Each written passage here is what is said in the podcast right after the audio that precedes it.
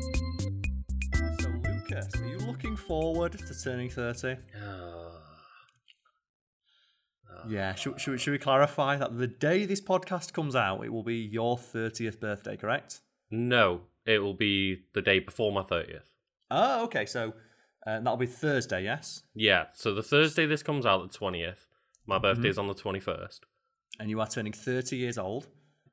Unfortunately, I can, can admit Unfortunately, to that, so, yeah. yes. But that means, though, that the people listening to this podcast on the day of release uh, might be able to join you for a birthday celebration, yes? So let's promote that right now. Hell yeah.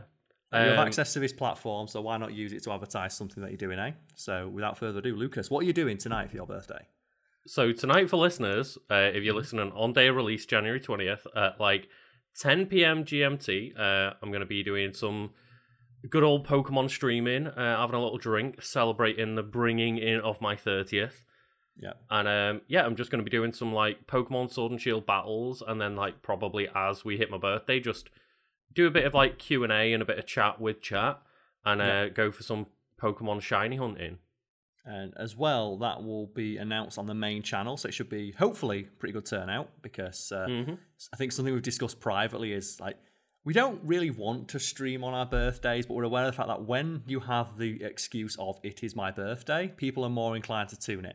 Yeah, they are. It's like one of those things where we unfortunately we have to play the game a little bit. And that's And that's believe- why I'm doing it like the day before going into my birthday because I actually have plans that I'm not sure what they are, but I have plans on my birthday, Yeah. uh, surprise plans. But yeah, I can't stream on my birthday. But I figured a lot of people tune in for birthday streams, so I'll do like going into my birthday. Yeah, because that's something I wanted to clarify as well. Like, if people think, wow, is that what you're doing for your birthday? I believe Lucas is doing something else for his birthday, hmm uh, but on the night of, because it's like in the, in the midnight going into your birthday, because you'll be up anyway. and you'll People will be able to physically watch me age like 50 years, Carl. Yeah, they'll be able to see you just hit 30 on the dot. And uh, like, I am actually. Ah, this is not a beer or a can of pop or anything. Uh, sorry, this is not a beer I'm cracking on. This is a can of pop. But I will be there also, Mm-hmm. um, helping Lucas um, bring in the new year, as it were. My Your new year, yeah. Your new year, yes. And uh, in all seriousness, in all seriousness, now, how, are you feeling about it? Because I myself, I'm 30 years old, and I turned 30 during lockdown, hmm and it was just like looking back on it. Like I was happy at the time, you know, because I was like, you know, securing myself as well. But looking back, it was depressing as fuck. Yeah. Because 30 is like the last big birthday you have Mm. until you turn 40. It is, and you know, a lot of people are like, "Oh yeah, the, you living in your twenties is great," but I think a lot of people tend to say like your thirties is generally better because, like, yeah, you're a bit older and your back might hurt a bit more, but at the same time, you've normally got your life sorted out a little bit more than you did when you were twenty or twenty one. Yes, and uh, I, I myself, like the actual birthday itself, I feel bad looking back on just because the pandemic itself was overall like a very dark, dour time for a lot of people. But Mhm. uh, being 30, like as you said, yeah, my life's pretty well put together at the moment. I'm in a relationship, like my job's going well. I've built up like you know the business. We've got plans for this year in regards to the business that we were supposed to be doing last year, Mm-hmm. but they've been pushed forward due to the pandemic. So uh, I think the joke I made last year on my birthday is I'm not turning 30 till next year. I'm putting it off. And now we're still in a pandemic. By the time that rolls around, so fuck it, I turned 31 because I, I think me and you are all going to be 30 at the same time for about a week because I turned 31 the week after you turned 30. It's like, damn it. hmm Always got that year on me there, Lucas. I've always got that year on you, I should say. Yeah, yeah. And like that's the thing is it's always nice when cuz you know, obviously I made friends with you and a, a few people at uni that were like in your academic year. Yes, so it's like one most ahead. of you were all hitting 30 before me and I'm like, okay, I feel a little bit better now. That's the thing, though, isn't it? Like, the older you get, the less differences like that matter. Oh yeah, 100%. and it's like um, like uh, I think in my friend group though everyone turns thirty around the same time Mhm. Because I think like uh, there's my birth. I want to say the names, but I want to say there's at least four or five people I know whose birthdays are in um, the second half. Uh, the latter half of Janu- uh, January or the first half of February, including myself. Well, So even just like around last three year, out of like- four people on the channel, well, like I don't know Lulu's birthday technically, like Uh, but December. out of like you know me, you, Brad, and Nisha, three out of four of our birthdays are like within a week and a half of each other. Yeah, because I want to say it's Brad's birthday next week as well. Sandwich between ours, yeah. Yeah, because I remember like Brad's birthday is between my birthday and your birthday, and then we've got a mutual friend of ours whose birthday is the week after as well. Which is also the day of my anniversary with Jenna. So There's It's a lot just- going on. And it's just there's a lot going on, isn't there? But I'm just like I thought, just how are you feeling in yourself turning thirty? 'Cause it's one of those like um, s- symbolic ages, isn't it? Where like it's the signifier that you are now a proper adult for a lot of people. I mean, I definitely can't equate myself to a proper adult. Yeah, that's but I feel like a lot of you know i guess like feeling like an adult often comes with being a parent which Yes. is not in the plans for myself at all like, same for Um, myself. and i think obviously you're kind of thrust into quote unquote proper adulthood with all of those growing responsibilities of looking after another human being. Yes, because it's uh, when my dad was my age, um, he had three kids. hmm And yeah i like, think uh, yeah, my dad might have been 30 by the time he had all three of like me and my siblings yeah. Yeah, and how do you feel about the idea that because this is something a, a sentiment I've seen echoed a lot amongst people our age is that people back like adults back when we were younger just looked more adult for lack of a better term. maybe they all had children and were just stressed Yeah. Carl. That's the thing is like adults when I was younger looked older now. Because I'm looking at myself in the mirror when I'm 30 years old, and I'm like, I don't think I look that old. And I look at pictures of my dad when he was like 25, and he looks about 40. Well, yeah, by this time, my dad was already like noticeably losing his hair, so I, I'm doing quite well for myself, I guess. And Um, um, so- it was quite nice because I met, I you know, uh, ostensibly a stranger the other day. I met someone Mhm. for the first time and mentioned like, "Oh yeah, I'm turning 30 next week," and they were like visibly shocked. So I was like, "Okay, Yes. I feel I feel a bit better about my life right now." Okay, 'cause I- I've got something for you here. I'm going to send you a series of pictures on the Discord. Okay. Uh, just to put into perspective what I mean now. So, are you familiar at all with the show Cheers? Yes. And I think so we might s- have talked about this how like Norm's meant to be like 30 or something. Yeah, I'm going to send you a picture right now of a character called Norm. So people can look up now Norm from Cheers season one, and I'm going to send you a picture now. Guess how old that actor is there? See, I think we've we've mentioned this on the podcast before, and I can't remember, but I I think it is around 30, isn't it? He's 34. God. And that's the thing, Lucas. Like, there's three years between my age and that guy's age, and I and as I said that, my voice broke like a teenager. you heard my voice break like a fucking teenager, as I, like the squeaky voice to you, like my girlfriend will kill me. as I was saying that, and it's like I look at that guy and go, I don't look that old, but that guy's basically the same age as me. Mm-hmm. Because like it- for all intents and purposes, like he's two years older than I am, realistically. And the one that really gets me is this one. This is the one that people can't believe. Well, I'm going to send you this one now. This is Kelsey Grammer in season one of Cheers, playing the character Frasier Crane. Guess how old Kelsey Grammer is? Not the character, Kelsey Grammer, the actor in that shot.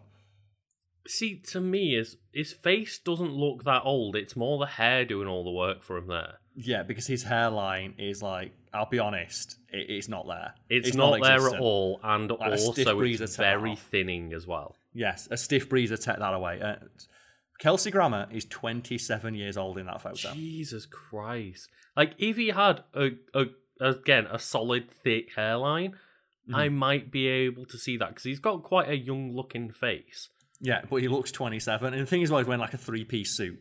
Yeah, that that does age him up quite a bit as well. But that's the thing of like, I look at that and go, I don't look that bad. But then I look at Kelsey Grammer now and he's like in his 70s and he looks really good. It's like, Mhm. maybe people who look really old when they're younger just age better because they've always looked old. It's Patrick Stewart syndrome, isn't it? Yeah, where Patrick he's looked Stewart. the same for like forty years because he looked forty when he was like twenty five. Yeah, he went bald in his 20s and then he just looked the same, which is why it's so hilarious that in like X Men 3, they use CGI to de age him. so he's looked the same for 25 years and they de aged him. It made no sense. Oh, it's great. Like because you you that take those pictures one. of you know like say for example the memes of Picard and be like yeah that is Patrick Stewart and look at him. What, Let's have a look now. 30, Pat- 30, 40 years later. I'm not sure. I want to look Patrick Stewart age season one TNG? Let's find out. Uh, he was 47 during the first season, so he was like pushing 50 in that first season. Yeah. But that's the thing, though. Have you ever seen what he looked like in the movie, where he's like, but he got for no reason got really ripped? no. You ever, you ever seen that uh, TNG movie? Let's have a look. Keep in mind, like, I so he was 50 when that started. hmm Where's like for the where's first contact Picard, where he just got real ripped for absolutely no reason. Oh man. That's Uh, great. I'm just gonna I'm just gonna put Patrick Stewart ripped. Oh, it's not coming up. What the hell? That should definitely come. Uh, maybe it's like TNG movie. It's uh, first contact, I guess. Just like sexy Patrick Stewart. That's all you should be googling. The thing is, if I Google that, it's gonna bring up just a picture of Patrick Stewart. you know what? I want to see what happens when we Google sexy Patrick Stewart. You can look for that then, you probably get that picture of him dressed like um, uh, a lobster. No, to be fair, the first picture of him is him lounging in um, a dressing gown, just like clearly doing an interview. I'll um, uh, like, oh my god, this is great. This is a fantastic picture. So I, I urge people right now to just Google. Oh no, Sexy. I sexy can't pa- send you a message. Why can't you not? Um, you are not allowed to receive explicit messages on Discord. That's so not explicit. apparently it's too explicit. Oh, like it's because I've got Patrick all my- Stewart is too sexy for Carl's Discord. Oh yeah, it's because I've got um uh, like all my privacy settings on because people just kept sending me like random messages like please stop doing this. I can't find the specific picture I'm on about because there's a picture of Patrick Stewart and it's like randomly in one of the movies he got super jacked Hmm. for no reason. Maybe it's in like Star Trek Nemesis.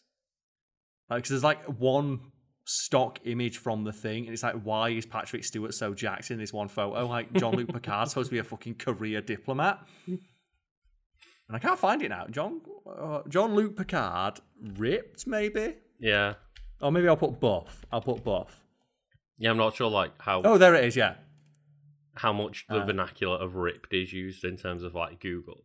yeah. So keep in mind that Patrick Stewart was like in his fifties when this photo was taken. Yeah, I? Just Those arms. why, did Patrick Stewart? Do you know what my favorite bit as well? When I googled Patrick uh, Jean Luc Picard buff, a fact fiend article came up, and that's where I got the image, which is why I remember it. so like, why is Carl he- just using himself as a source here. But think it out. Why is he so jacked in that specific photo? I don't know. He's, he's like he's super jacked. Then again, like he's still, yeah. There's a there's a picture here of him, what looks like you know relatively modern, and his biceps are still going. Yeah, it's like it's. I think it's just because he just works out a lot. Yeah. To be fair, like he's he- a he's a like proper classical theatrical actor. They normally stay in quite good shape. You've got to, haven't you? There's um, a great story about um, you know, Patrick Stewart. I was going to say Jean Luc Picard. Then Hmm. it was uh, there was a great story about Patrick Stewart in the first season of Star Trek because he's a classically trained actor, so he's used to working on stage. Mhm. And when they first got on set for the first season of TNG, um, all the actors didn't know what to do with their hands because their outfits didn't have pockets. Oh yes, of course. They famously didn't have pockets in the future. Yeah, and they didn't know what to do, so they stood around really awkwardly, except for um, uh, Patrick Stewart, who's a stage actor and who's used to wearing outfits without pockets. Mm-hmm. So he knew what to do with his hands or how to stand without looking awkward. Mm-hmm. So he was just like, that's why he has such a commanding presence. He's the only one who's not nervous. Also, I don't know if this is like canon or not, but there's something here called Star Trek The Next Generation Mirror Broken, which I assume is like from a mirror universe Hmm. where Picard stops giving a fuck. And I'm just going to send you like the cover of it now. Of like just because it's obviously based on the likeness of Patrick Stewart. Of course, yeah. Why Oh does like why does buff Jean Luc Picard look a little bit like Jiren from Dragon Ball? Can you see it? Do you know 'cause he's wearing the red and black? yeah. He looks a little bit like Jiren, doesn't he? Uh, just evil Patrick Stewart on the go. Just oh man. Yeah, but famously bald for like 30 years, and then for absolutely no reason they de-aged him for Star Trek 3. Mm-hmm. I'll never Do you mean X Men Three? Yeah. X-Men 3, sorry. I just know there's no going to be somebody being like, he, w- he wasn't de-aged in Star Trek 3, even though there probably isn't a Star Trek 3 that he's in. No. He's in all of them. He? But I don't think, I think like the only Star Trek 3 might be like Wrath of Khan, because the like they then have like titles instead. Yeah, Like I don't know enough about Star Trek. I do not. I do not speak with any authority on Star Trek at all. I did watch all of TNG. It's just a really, I describe it as a comfort show. Like, it's just a Fair. really nice show because like every episode is self-contained, with the exception of a couple that just progress the plot forward. And it's just one of those things where you can just put it on TV and just have all the characters are really just friendly, and it's a real, it's a vision of the future where humanity has solved all of its problems. And It's a um, post scarcity society, and it's all about how diplomacy and talking to people and understanding is what's going to drive the future forward and is like the ultimate goal of humanity. And it's just really nice to watch that and then look out my window. Which, fun fact, this morning out of my window, there was a car alarm going off for four hours. oh god, it's always lovely. See, uh, the thing is about Next Generation is I've heard it is the best or worst Star Trek, depending on which one's going to get me the most hate and vitriol online. So they're, therefore, Yes. just decide for me.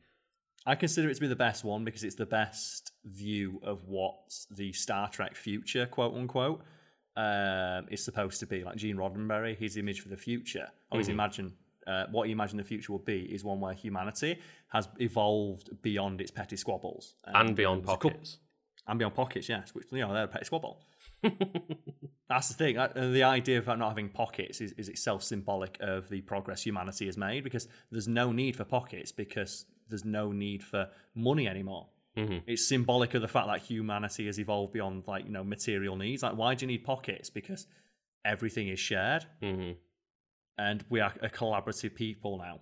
And there's a great moment, I think it's in the original series, where Abraham Lincoln, you know, the, like Abraham Lincoln, the guy who freed the slaves, Yes, yeah. like you know comes back uh, they replicate him somehow or like they put him on the holodeck or something like that and he meets Uhura who's black and he uses an outdated racial slur for which he Oh. apologizes and Uhura doesn't even know what he's saying.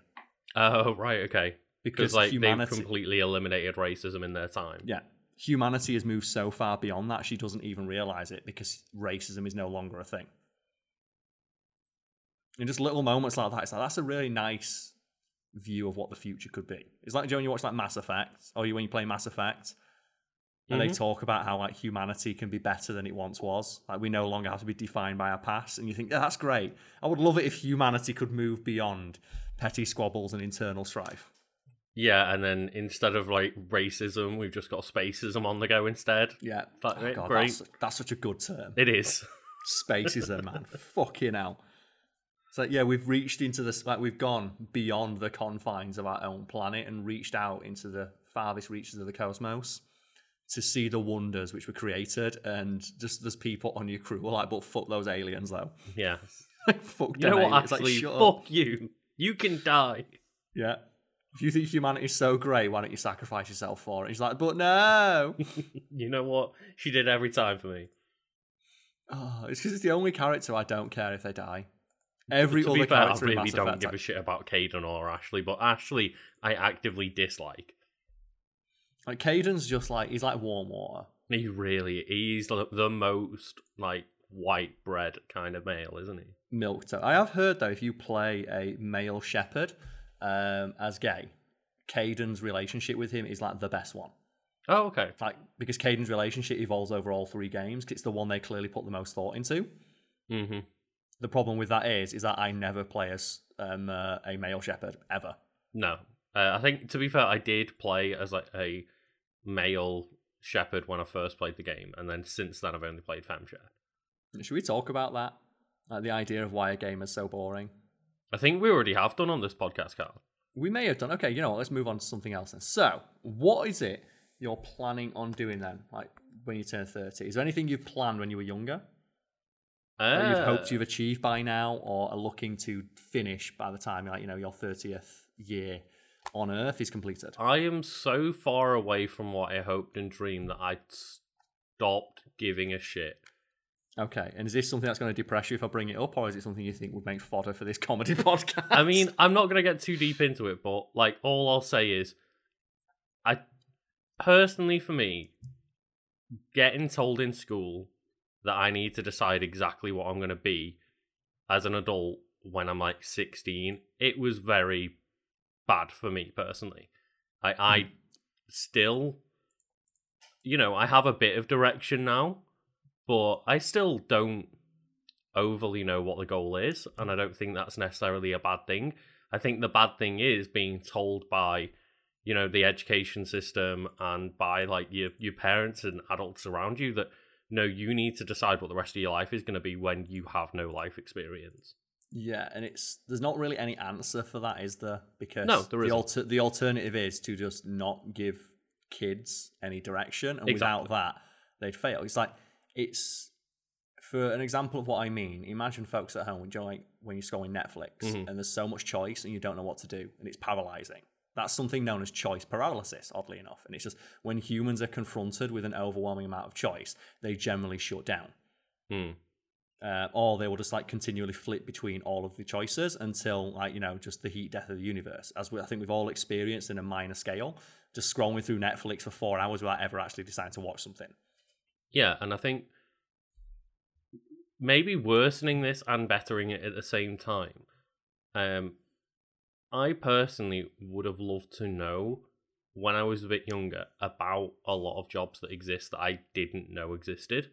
yeah that's like a problem again that's like a problem with schooling where uh, you can't really fault the education system for wanting to put the focus on like you know the primary The STEM Educational- subjects and stuff like Yeah. that. Yeah. like, core subjects like English, maths, and science, and then just like you know the general ones such as like history, geography. Like giving people a grounded knowledge of the world is not a bad thing, and it's like you if you wanted to argue that oh we should teach kids more vocational subjects, it's like how much do you do that before it starts to get depressing and you start to like pigeonhole kids into like a vocational career before they've even had a chance to flourish academically Yeah. and it's like there's no right or wrong answer here. It's, it's really tough, and I don't know where on which um, way I'd ever side. I, I I don't know either. Like I would like to see more um you know money and effort go into the arts. Um and I know that a lot of schools that's the first place they cut corners, but at the Yeah, same time I- I'm not going to argue that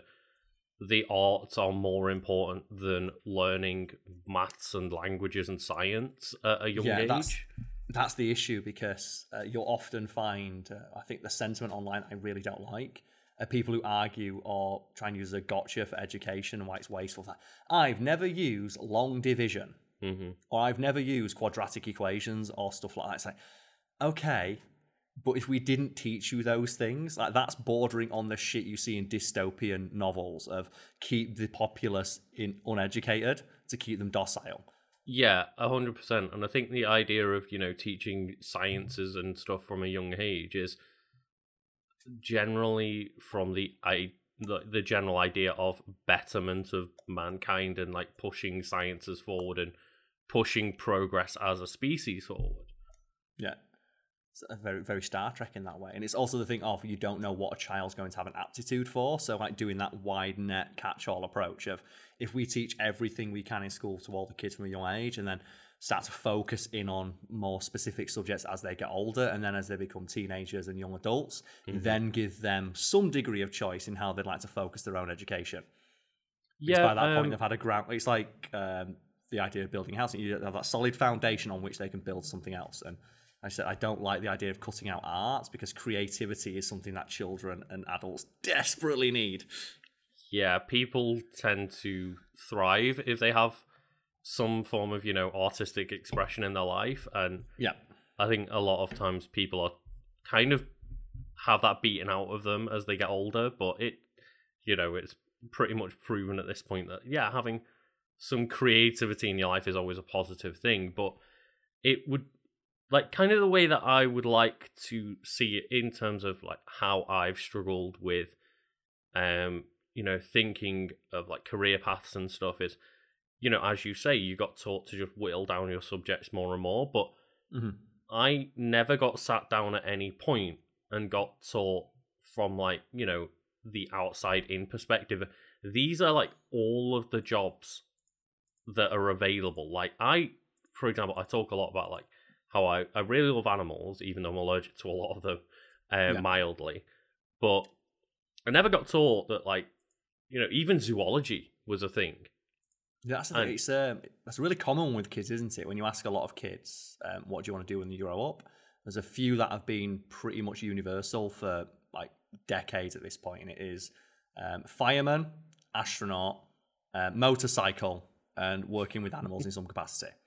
And policeman, I hear Yeah. a lot. Yeah, um, Yeah, they tend to shift, but like working with animals is a really popular. Even my sister, like, when I was younger, I wanted to work with animals. My sister wanted to work with animals. My brother wanted to work with animals, and then, as you mentioned, because you don't really know, that's like it's such a broad goal to achieve that it's so difficult to just envision any way you can achieve it when you're younger. So you kind of like you know let that dream fall by the wayside. yeah, and to the point where it gets to, oh, you know, say for example, eighteen-year-old Lucas that's studying like, um, because I was studying English literature, theatre studies, and uh, like maths and chemistry. It's like sit down with somebody. It's like, so what kind of career do you want to see yourself in? It's like, well, I don't really know. And at that point, I've already pigeonholed myself into certain things in terms of at least going um, into universities for a degree. And that in of itself is a trap because no, you haven't, but you felt like you had. Mhm. Because I think one thing I've learned going to university is that, oh, you don't really need to have any specific knowledge in any subject as long as you have the desire to learn and the aptitude to absorb and apply that knowledge. Because I know so many people in university who studied one thing, did not like it, and then just changed course to something they had no background in. But because they had the grounding to get into university in the first place, they were able to because they've displayed the ability to apply knowledge at the level required. It does depend sometimes though, because obviously, say for example, if you want to become a vet, I believe like you would require some kind of like I don't know biology qualification or something. I'm not hundred percent sure in terms of that one career path, but like Yeah. obviously some uh, paths do have restrictions in terms of like you have to have, say for example, in the UK A levels to hit this course. Yeah, but they are things that you are able to achieve while you're at university in tandem with studying. But it's just it's yeah, it's very weird to me that again, as you say, I hadn't pigeonholed myself, but you're kind of taught that you have pigeonholed yourself, and uh, it would be nice to have at a younger age been taught. Well, these are like wide, like you know, career paths that you could pick from, and I, other than you know, influence from my parents and influence from media, Mhm. I had no clue what jobs were even out there to then start deciding what to study to then start trying Yeah. to go to a certain degree in and it's like it's a, it's a very weird thing Yeah, and there's no perfect solution for it because if you sat a 50 like at the same time as like while you're simultaneously saying like that would have helped you. I know there's a lot of people out there because of that thing I mentioned, like choice paralysis. If you sat them down and said, "Here's literally every job possible to do," they'd be so overwhelmed by the choice they just close in on themselves. i think most people would and um i'm not saying that i wouldn't have either. It's just looking back at it now i'd have liked to know a lot of jobs that i've discovered in my 20s exist. I'm like fuck i'd have loved to known when i was studying at the age of 15 making a decision of what to go into. Like i'd have loved to know that this was a job but at that's the like same it's- time if oh. you just throw every job in the world at a teenager they're gonna the, their head's gonna explode they're not gonna know what to do And and like oddly enough, you know, you're turning thirty. Uh, there's a quite common trend of people in their thirties where they they just completely upend what they're doing with their life and go do something else. Mhm. I think we talked about last week, didn't we? The uh, the whole streaming thing. yeah That guy who just decided like fuck this and decided to like just stop. Which I've got an addendum to that. Uh, I wanted to mention, but like uh, one of the things that you use as a jumping off point is that some people will just stop a career after 10 years because they decide they don't like it Mhm. and they'll move into something else and they'll start from the beginning with no qualification, have to work their way back up. And that's a very common thing that happens to people after about 10 years. So, Mm. usually when they reach around 30 years of age. Yeah. Because they've gained the life experience to realize and the maturity to realize that's not what they want to do for the rest of their life, hmm as it were. And hopefully that's not the way with you with being um, uh, a content creator. Um, no, but I think like I think it's still apt in the sense of I, uh, you know, admittedly I didn't have a career in the first place, but you know, coming to work with you and starting on this content creation stuff, it is me pivoting what I'm doing in life and starting from the bottom, if if you will. Like I had very little experience in even editing. Yeah, And it's an option as well you didn't know existed when you were younger. And in fact, probably did not exist when you were younger because the internet, um, with it moving so quickly, uh, the idea of recording yourself play video games or read facts out in front of a camera and then upload that to the internet as a way to make money was completely farcical. Well, it's funny because I'm sure if you'd asked me as a kid, like, what do you want to do when you're older? One of my answers would have probably been that I don't know, play video games. And now that is a career path that's a choice. Like, uh, uh, It is. it's an option that is admittedly very difficult to break into, but it's still an option. Yeah, and it was an option technically in the past because there were professional video game players. Like StarCraft was a thing, I want to say 10, 15 years ago, but there was no way you were going to be a professional StarCraft player unless you were Korean. And that's not me in, like, invoking the stereotype. That's because in Korea, they literally take people out of school to put them into StarCraft school. Because they it's the same way, like, you know, uh, Olympic level gymnasts. Mhm. When they get recognized as a talent, will then start training in nothing but gymnastics because they um, their skill and aptitude for gymnastics is recognized and they nurture it from a very young age. hmm It's the same thing that because I think me and you, um, like you being nearly 30 and me being in my 30s, we are considered ancient in the gaming and esports world. Um, for sure on that side of things. Um, in terms of like esports, yet. In terms of like, you know, Content creation. content creation, influencers, like gaming media in general, like I I, I would say that we're on a slightly younger side because a lot of people have, you know, been doing this for 20, 30 years. yes. The old guard, as it were, like the people who Mhm. started way back in the day, like the, the SNES and the Atari and stuff like that. But yeah, esports, like we've missed that. Like we were just the exact wrong age. Like we missed that um, by a mile because of like just know, people are wondering why why can't you get into esports in your thirties? Uh, one, go look at any esports team lineup, and they're all people in their 20s. Mhm. And the reason for that is just because the mind of a 20 year old or someone in their early 20s or mid 20s is very different from someone in their mid 30s because your reaction times are just so much slower. And much in the same way, professional sportsmen rarely like are able to compete at the highest levels into their 30s because like just the physical demand like the mental demand is also a factor but just lessens so somewhat with those Yeah. Because say for example someone like Usain Bolt like he's really fast but like one of the things that makes him so fast is reaction time because he's able to react in the split second required to like make that difference between um, a win or a loss.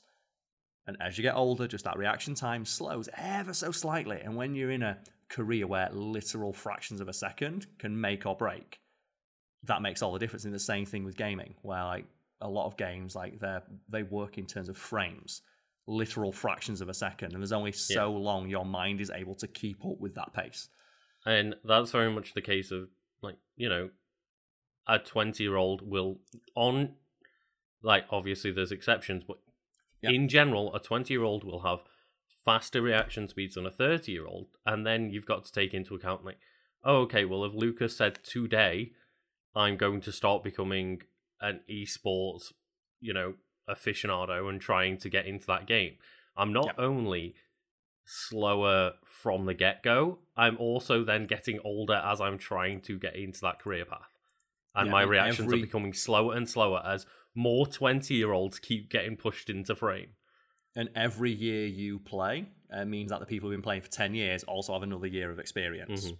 so even as they age up they've still got that extra 10 years on top of you hmm It's the same thing with sports, and that's why I think like esports and stuff should be recognized, if not as sports, quote unquote. They should be recognized as organized competition, Yeah. much in the same way like chess is recognized as like a form of competition. hmm Yeah, like um, I should say like organized mental competition of well, if we can sit there and recognize that chess isn't a sport, but it is something that's respected and you know has a competitive field. Yeah, like- it, has a, it has a competitive element that has existed for longer than most sports have. hmm Yeah, Like people have been competing in chess for longer than most sports, besides running and throwing things. and then now it's just kind of bringing in esports into that kind of realm, and I do think sports is the wrong word for it. Yeah, and I don't like when they try and get them recognized as a sport. Mhm. There should be a. It's like I, I hate to use the term same but different, but there is a very distinct difference because sport suggests physical exertion, and there is a physicality element too. Uh, like esports, like you can't physically play most video games at the highest level without some level of conditioning, Mhm. whether it be your reaction time or like your ability to like your tactile, im- the, level of fidelity which you're able to like you know press a controller or a keyboard or what have you. Mhm. Yeah. but still, like, Can I we call them like the idea- finger athletics? that could work. Finger athletics. See, I don't qualify them as a sport until every player has to strap into like a virtual reality full motion capture suit and perform every action in real time. That'd be quite good. Like I want to see somebody playing Overwatch League, but they have to run around as Reinhardt in his armor with the giant hammer, and they have to swing that hammer for every hit. It's like then I'll start calling it a sport. Yeah. So speaking of which, like I recently, because my girlfriend has been very into League for a long time, as anyone who's watched one of my streams will know, because they can hear her in the background screaming at random. And in an effort um, uh, to have another shared interest with my girlfriend, I've also picked up League. Mhm. And I'm very slowly trying to get used to it. And there's been some funny stuff happen with that, of like, such as I was playing a game with her, and she was telling me, like, uh, Carl, uh, you might not be able to play the next game. And it's like, why? It's like people are reporting you for trolling. I'm like, what do you mean trolling? Because you're so bad that they think you're doing it on purpose. Like, but I'm not though. Yeah, I experienced this back in the day when uh, one of our friends tried to get me to play Dota with them. Mhm. Um, and we were playing Dota 2 and literally starting matches going, I'm trying to teach my friend this game. Please bear with us. And it's like, yeah, yeah, cool, cool, cool, cool, cool. Five minutes later, get this fucking knobhead out of our game. Like, I'm reporting him. I'm trying to get him banned right now. It's like, oh, I'm Yeah, trying to learn. exactly what happened to me. And that's the thing, I don't give a shit when my girlfriend was really upset about it. She's like, oh no, but I feel really bad. It's like, but I don't, like, you know what my job is, right? You know that this is my everyday. Every single day I have somebody yelling at me for something or other. This really does not bother me. I'm just doing this so we have something we can do together on an evening. Mhm. I'm not fussed if I don't win or uh, if I don't win a game or I do poorly, as long as I like, as long as, long as I'm not like you know upsetting you. Because like, if I get to the point where I'm so bad she gets annoyed because she can't win, Yeah. then maybe I'll stop playing. But as it stands now, I've played like what 20 games. I'm not too fussed about it. But- but I get Uh, what you mean because um, it was similar to how to, I tried to get my girlfriend into Destiny 2, or yeah, it was Destiny 2 because like Yeah. when number two was coming out, I was like, look, I've got Destiny, the original. Can we try it out a little bit on co-op? Because like it won't cost Mm-hmm. me anything. I own that game already. Like I will be spending a lot of time in Destiny 2 playing it, and if you do like it, great, we can play together. If you don't, then we at least we tried. And then Yeah, like we we played it and now it's a game that we play together a lot. It's what I'm going to do with like League of Legends. It's that thing of like, um, I have literally never used a mouse and keyboard as an input method for a video game ever. Oh really? Never. No, I've never played any game on PC because we didn't have a PC as kids. We never had a PC in the house that we could use to play games. The closest we got was like the family computer when I turned like 14 and it had The Sims on it. Hmm. And that's about the level of. And I use a keyboard for typing, obviously, but they're very different things. So Were That you, I understand. Were you playing like high level competitive sims or just casual? Just casual Yeah, sims, yeah. you know. I wasn't doing any like speed runs or anything like that. You know, speed run to the grave, let's go. So nothing like that. So that's like about as close as that. And, even, and my girlfriend was getting so baffled at watching me play. It's like, why did you do your ultimate? I went, I didn't know where R was. Went, but you type every single day. I went, yeah, I type every single day. I type thousands. So you of don't words think day. about but- where the letters are anymore. No, it's like I touch type. Yeah. So it's just really funny when she's like watching my character, and I was like, okay, so what do I do now? And she's like, you need to attack. It's like, okay, I'll go attack. It's like, no, don't attack that way. I'm like, no, no, what am I doing wrong? it, uh, it's funny because that reminds me of like the first time I played a mouse and keyboard game, and my friend just told me about this game called Counter Strike, and I was like, "Oh, cool, like shooter, oh, God, yeah." a twi- and I uh, know how to play shooters. and it's like I didn't really because like this was you know back in the early days of like this was back when I played a little bit of Halo Mhm. and a bit of GoldenEye, and it's like you know, first person shooters weren't a common thing to me just yet, and um, yeah. I'm just running around like, oh my god, I can't aim. It's like, why do you keep like switching your weapons? It's like, well, I don't know that I I accidentally hit the mouse scroll wheel and it gave me a knife instead. I don't know what's happening. Yeah, and that's my be- the beautiful thing about it. Where though the people, like my girlfriend, obviously, she wants me to play the game with her, Mhm. but I can see in the way she's acting like she's getting frustrated, but she's like, you know, being patient with me. Yeah, of course. Yeah.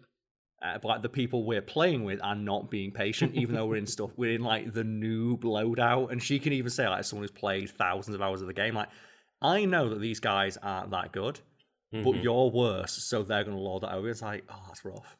So I don't give a shit, but you do, and it makes you look bad. hmm It's like these aren't top tier players, but you're at bottom tier, so that the middle tier players are going to then dunk on you and scream at you.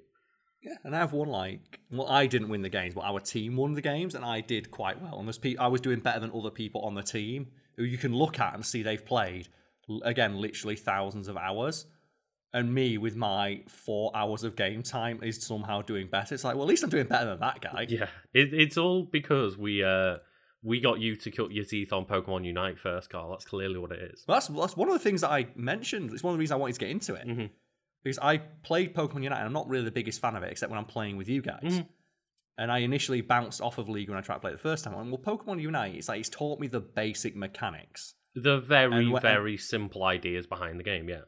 Yes, and then of one of the things that um, was confused, I was overwhelmed by the amount of options you have in League, but I've slowly gotten used to them and I've done what I do best, and that's research. So I've researched the living fuck out of very specific things, and it's like if I can just do this one thing and I know exactly what I need to do, and then just practice that, and then I'll do the next thing. Yeah, like And that's how you get get good your gimmick game. going to start with. Yeah, that's how you get good at a video game. But uh, while I was doing that, I was what my girlfriend actually watches games competitively as well, and I was watching some of those, and just they bring up like here it is, the legendary team or something like that, and it's like you can't. It's like just five guys who are like eighteen, Yeah, yeah. and like her favorite player, this guy called Bjergsen. You can you know he's like the oldest one on the team. 'cause he's the only one with a beard, and he's the only one in, in the other team that they have beards as well. But he's got a beard that's trimmed, which means you know he's older because that means he's got enough money to have paid for a personal stylist. He's not just some guy they found who's good at league. Mm. He just looks like he's the only one on the team who looks like he's got his life together, but they're all millionaires. Yeah. Yeah, that's the thing. Especially um, League is obviously one of the bigger esport categories, and the millions of dollars in it, yeah. yeah, It's uh, she was telling me that there's a I forget the name of the guy now, but he started the team. I think it's Echo Fox. yeah, yeah. um, who I, I recognize because they also sponsor fighting game players as well, and it's that's more my speed. And it's like it started by a former basketball player. It's like his kid or something was playing League of Legends, and he was like, "Well, this is an organized competition. This is competition, so I'm just going to make a team." hmm And he drafted like the best talent in the league. Oh, okay. Uh, so before before there was a league, but he drafted all the best talent and put them on a team, and they just kicked ass. And then other people started following suit. hmm I'm probably getting the like the history wrong here, but that was basically so people were playing it a lot and they realized like there were competitions, like disorganized ones, and then someone decided there was probably money to be made here. hmm So it started to get more organized in that sense. And to the point where like that aforementioned favorite player of my girlfriend's Bjergsen, he quit, became like a manager or something like that, and then got brought back in. So he's like this. Sto- do you like your story of like sportsmen who come back after a couple of years of retirement after practicing and honing their craft? Yeah. and I was watching like his first game back with my girlfriend, not really knowing what's going on, and she was pointing out like, well, before a game, you can ban enemy champions that uh, to like hamper the other team. Oh, so Every getting like counter picks on the go and stuff. Yeah. Every single character they pick to ban is one that this Bjergsen guy plays because they're trying to shut him down before the game even starts. And I was like, wait a minute. So before the game's even started, people are already dicking on this guy? It's like, yeah. Because that's what you've got to do. Because he's that good that if they don't shut him down, he will win the game. hmm it's a 5v1. Or it's like a 5v5 game, and they're like putting all their efforts into fucking over this one guy. I mean, That's that's, how you know you're in the head, though. It is, yeah. Like that's the thing. It's the mind games, isn't it? I adore the idea of mind games. Mhm. when it comes to um uh, like just any sort of competition. It's like in fighting games, like Sonic Fox Yeah. turns up in the fucking full fursuit as the ultimate flex. Because that's the if you're getting dicked on and you turn over and the guy who's doing it is in a fucking fursuit. It's great. You're like, what? And it's like, uh, you know, back in the day, watching like um stuff about Super Smash Bros, where the players are like, "Oh yeah, well, I normally don't play this one character, but I do against this guy because I know this guy gets really freaked out when I play as like Fox, for example." Yeah, he doesn't like this character, and it's just yeah, and that's what like that more than anything says that those things should be considered and the same level as sports because when you're getting to that level of minutia to eke out a win, that's the shit that sports teams do. hmm Uh, for example, I think it's uh, Steph Curry, the basketball player. Yes. Um, like very famously was just nailing three pointers in every match he was in. So much so, the league was genuinely considering moving the three point line back because he was scoring so many three pointers. They're like, well, players are now so good they can score three pointers more consistently, so it's breaking the balance of the game, which is something you see in a video game, isn't it? It is, yeah. Like when there's a broken tactic that gets abused, it'll get nerfed, or like they'll they'll patch it in some way.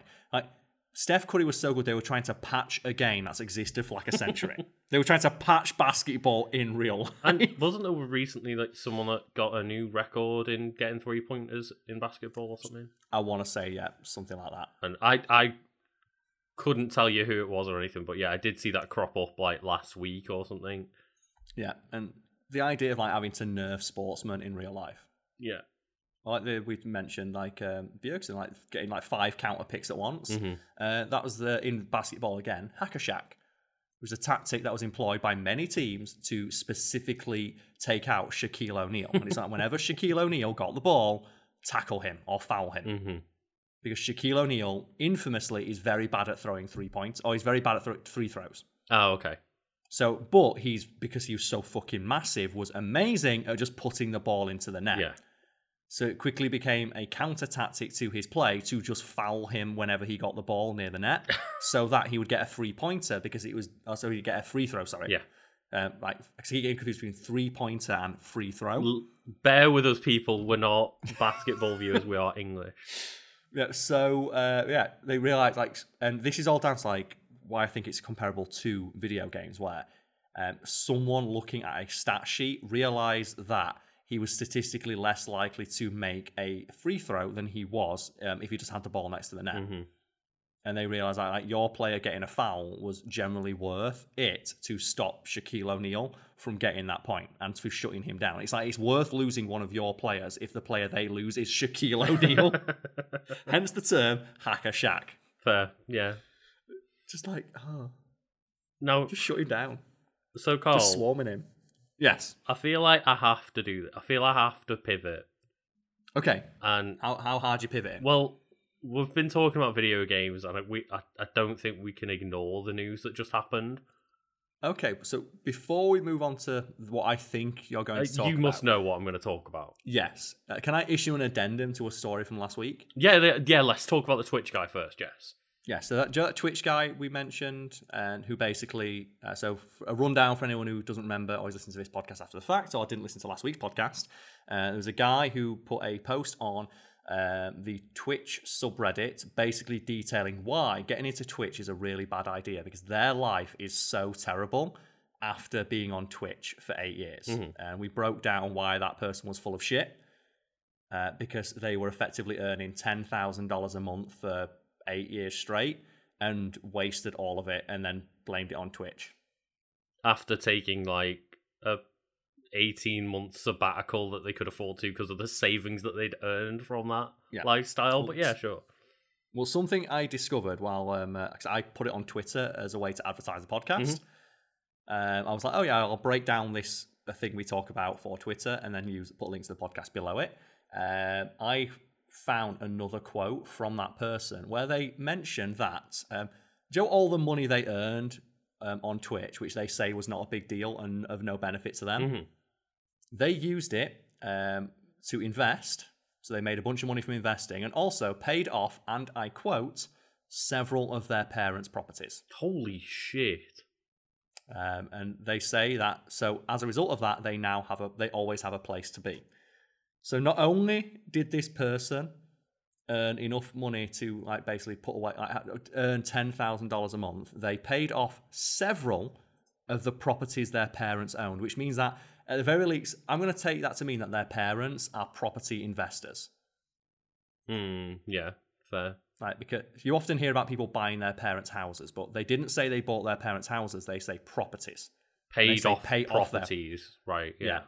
Which I'm going to take to mean their parents own several properties. So not only did they earn 10 grand a month for eight years, they're also the kid of rich parents. They have really rich parents that own multiple properties, one of which they were able to pay off and now live in rent free. hmm And keep in mind, folks at home, this person was trying to tell people or warn people away from going onto Twitch because they didn't get anything out of their eight years on the platform, except for, as mentioned, a free place to live because they earned enough money to pay off an entire fucking house. No, several houses that their parents own, which they're now allowed to live in for free.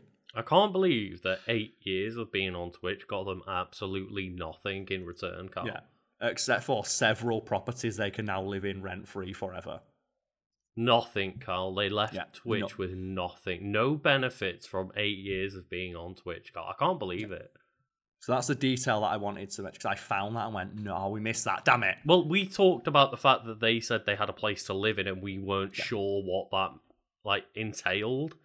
Yeah, and we were unclear whether or not that meant that they had a secure place to live in, that they were currently renting a place, or whether they bought a place. Or if they So were we like back living with parents or something like that and didn't have to worry about that. And it turns out it's a combination of all three. And It's like it's not a place they own, but it's a place they paid off, and it's a place owned by their parents that they no longer have to pay rent in. And it's like, but Lucas, as you said, no benefit. No benefit for those eight years on Twitch except for a place to live for the rest of their life.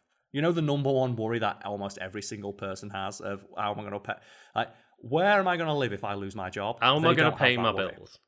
Yeah, if I lose my job, how do I pay my bills? They no longer have that worry. That is not a worry for them.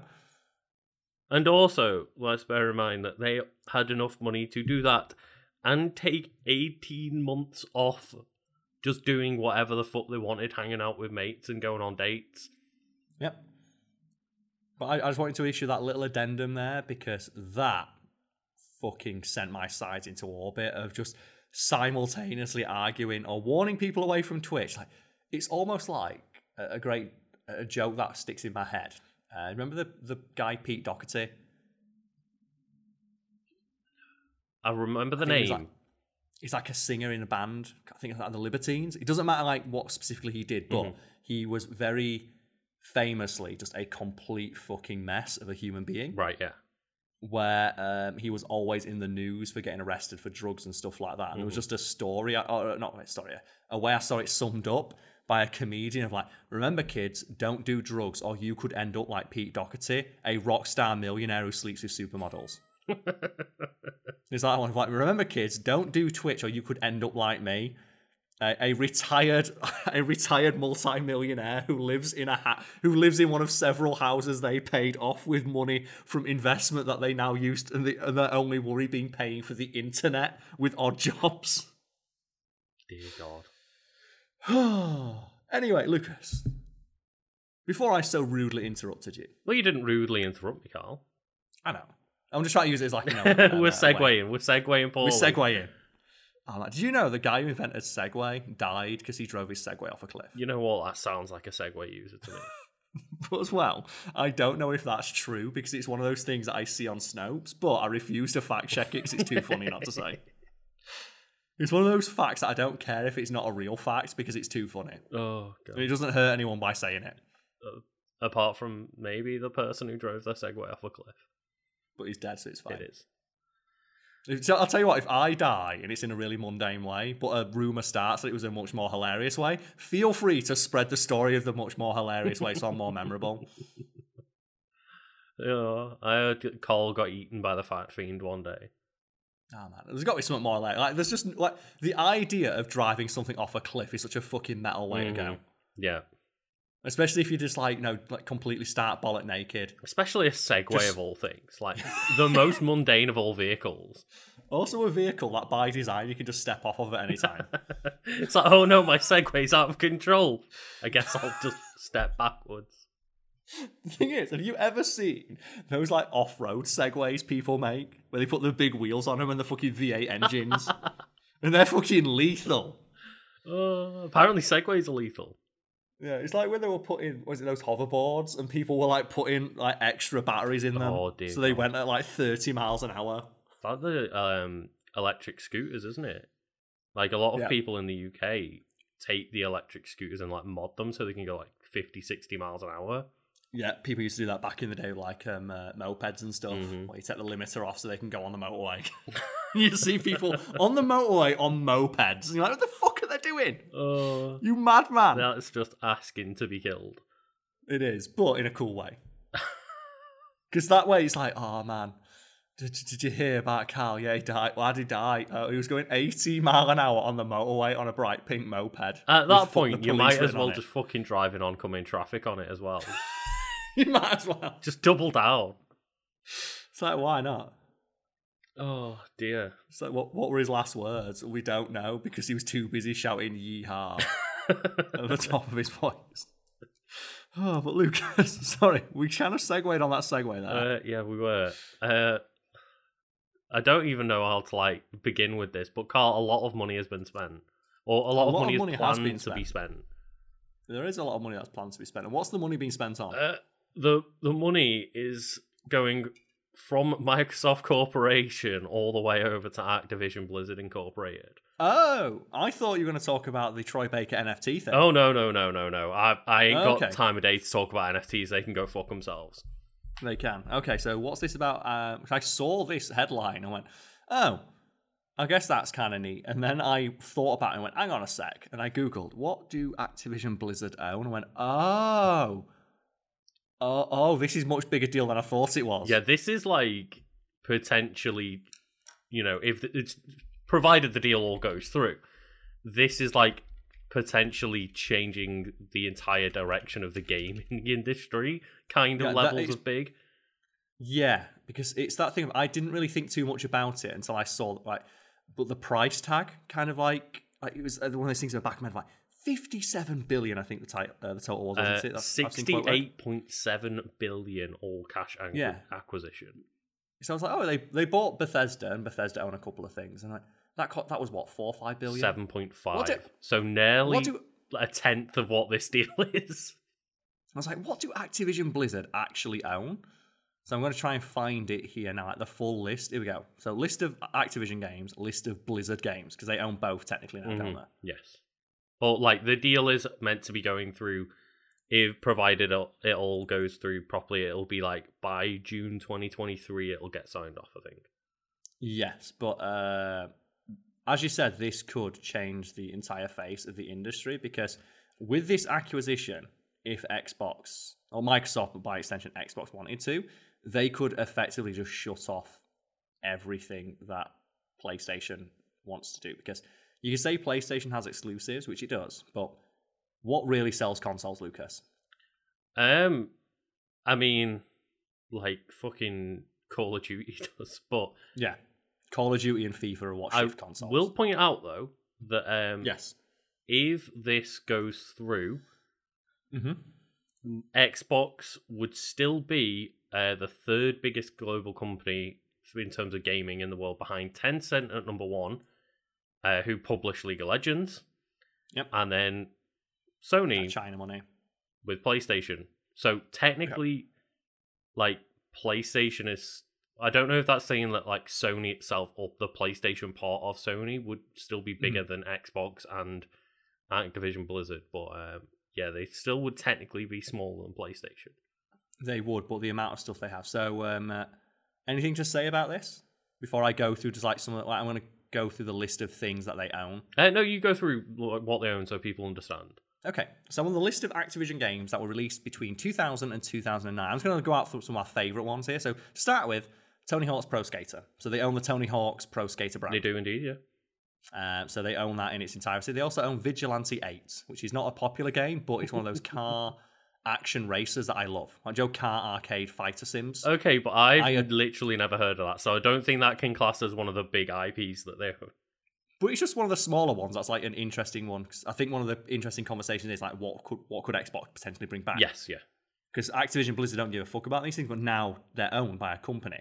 Uh, this is the kind of stuff that big do great on Game Pass. But uh, yeah, Vigilante 8 is in the same vein as like Twisted Metal, Mhm. One of those. But we have uh, the Tony Hawk's Pro Skater franchise. They have um, X Men Mutant Academy. So I don't think that'll be a game that they're able to publish anymore. No. But they've seemingly had because there's a lot of games here like Spider Man, X Men games. Mhm. Uh, Tenchu, the Tenchu series. Oh right, yeah. Uh, bu- bu- bu- Tony Hawk's Pro Skater 2 again. So I was going through like, a list of when they were released here um, in terms of dates. Oh man, Disney's 102 Dalmatians, Puppies to the Rescue. Can't wait for the HD remix of that bastard. Uh, bu- bu- bu- the Simpsons Wrestling! oh man. Simpsons Wrestling! They own Simpsons Wrestling. Mat Hoffman's Pro BMX. I don't even think would would like people know who Mat Hoffman is anymore. I don't know. Well, it's like a Tony Hawk's game for BMX. Yes, yeah. Lucas. Bloody Roar. They own Bloody Roar! They do. They could bring Bloody Roar back! Fighting games are back, fuckers!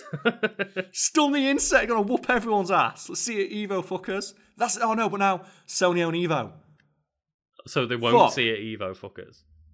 Um, let's have a look here. So, there's so many Tony Hawk's games released because it's like Tony Hawk's three, but it's Tony Hawk's three for like Game Boy Color, and then the one for the GameCube. And then the one for the N-Gage and shit. It's oh no. yeah, so there's a lot of Tony Hawk's games. Oh man, bloody roar, primal fucking fury. let's go.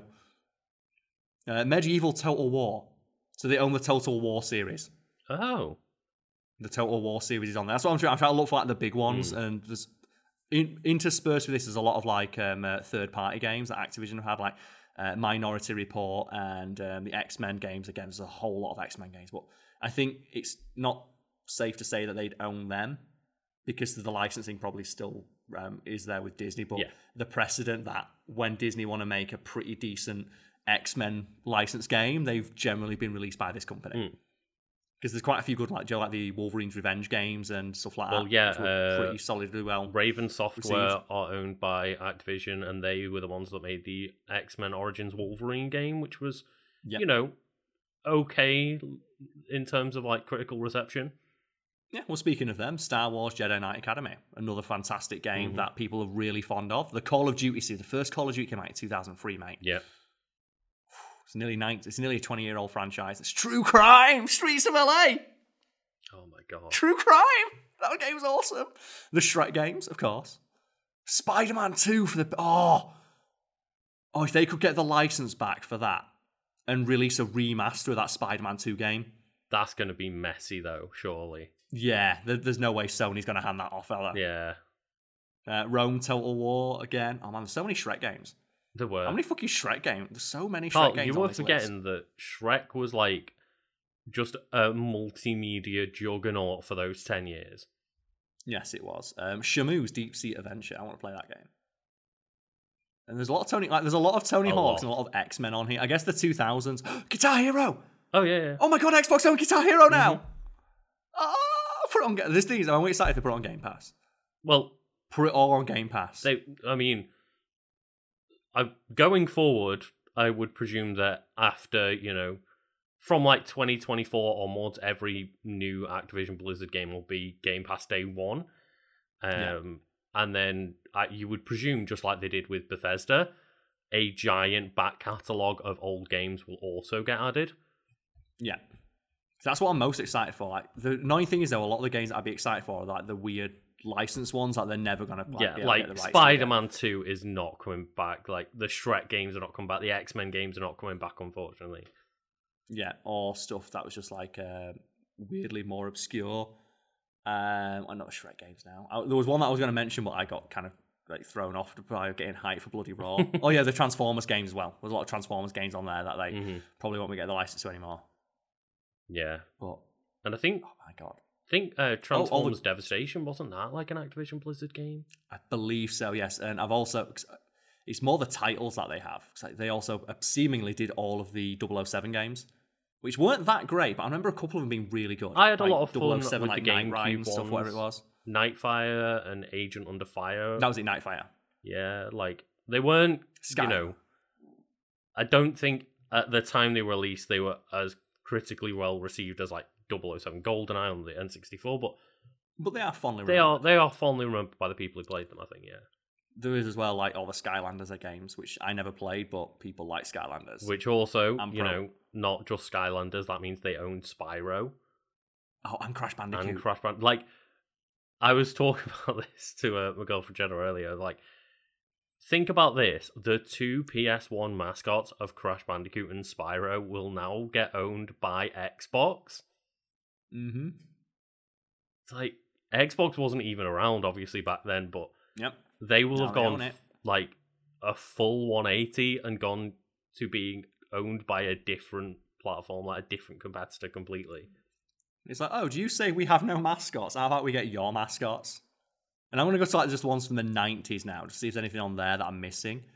Uh, but, but, but, but, but the Pitfall series, man. There's a lot of Pitfall games. That one's Is been there? really popular. Yeah. Because they came out for, I'm on like the Commodore 64 section. Yeah. So it got released for like every single one of those um, uh, computers. When we get to like the PlayStation era, because I think that's where the shit that we're going to be like, fuck yeah, they are. Alien vs Predator. they made a bunch of Alien vs Predator games. Oh, That's the is, thing. they're all licensed. so many of these are licenses. Yeah, it's like But they are games that I remember playing as a kid and being like, fuck yeah. like Quake. They've got Quake now. So now they own Doom and Quake. uh, well, no, because they already own id because Bethesda bought id, Oh. so they already had Doom and Quake. Oh, do you know what else they've got though, Lucas? Wu Tang Shaolin style. Wu like, that's the one I want bringing back. Is that the one that I saw you had a copy of in your flat?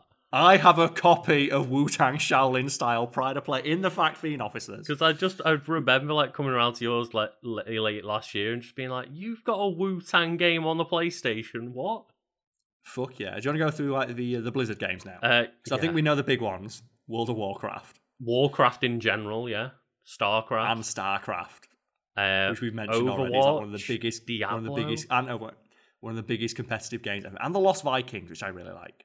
That's like a series I'd like to see come back. There's a lot of um, Blizzard IPs that I think people would love to see come back and reimagined as well. Yeah, Yeah, but the idea that they now own StarCraft, World of Warcraft, Diablo, hmm and Overwatch, Uh, in addition to all of the, um, uh, and in addition to like Call of Duty, and they um, presumably they might not have the licenses to them, but the deals that Activision had, because Mhm.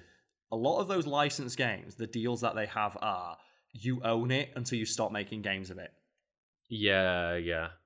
Which is why that, that latest Tony Hawk's games got made, so Activision could hold on to the rights. So maybe if like Microsoft puts a person on just going through the licenses that they own, they might find they still technically own the rights to something in that list we just mentioned. And as well, um, one that like people might not be aware of, and you know, Mhm. console and PC gamers might not really care about. They also own King, the people who make Candy Crush. Yeah, so that's just going to be a constant source of revenue. So much money. Yeah, that's just going to be like every day they get a check for a million quid. Because those games make like a million pounds. a Well, yeah, I think Candy Crush makes billions every year still. Yeah. Like the, the total like the statistic I've seen is Candy Crush still makes a million pounds a day. One million pounds every single day. So that's free. And I Like, can't wait free. for like Candy Crush Master Chief Edition, where you're just matching like grunt faces together. The thing is though, they could they could make that and they will get at least a few people. yeah, yeah, yeah. Like, they can now reskin every single one of those shitty mobile games with a Crash Bandicoot skin, Mm-hmm. with a Spyro skin, with a Master Chief skin, with a World of Warcraft skin, with a StarCraft skin, and fuckers will buy it. Yep. Like, look at Pokemon Go. Yeah. Pokemon Go is just another mobile game that was owned by what's the company that Pokemon Go again? Niantic, and they just reskinned it with Pokemon, Mm-hmm. and that again makes a million pounds a day.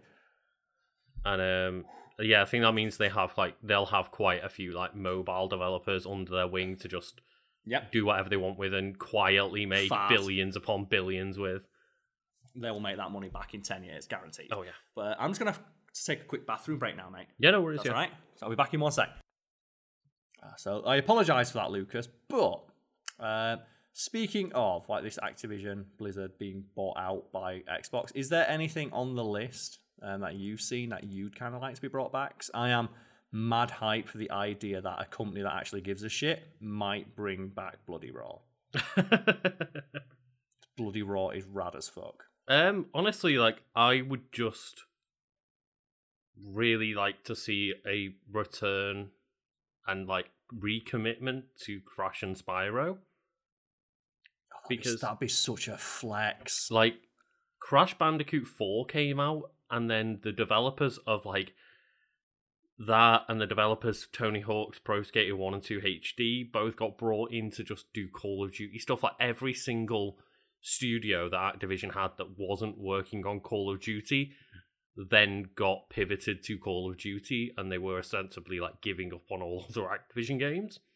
because they realize that Call of Duty where the money is, whereas uh, Microsoft seems a bit more committed to just being like, you know, they're going for the the shotgun approach as opposed to the sniper rifle. Mhm. Yeah.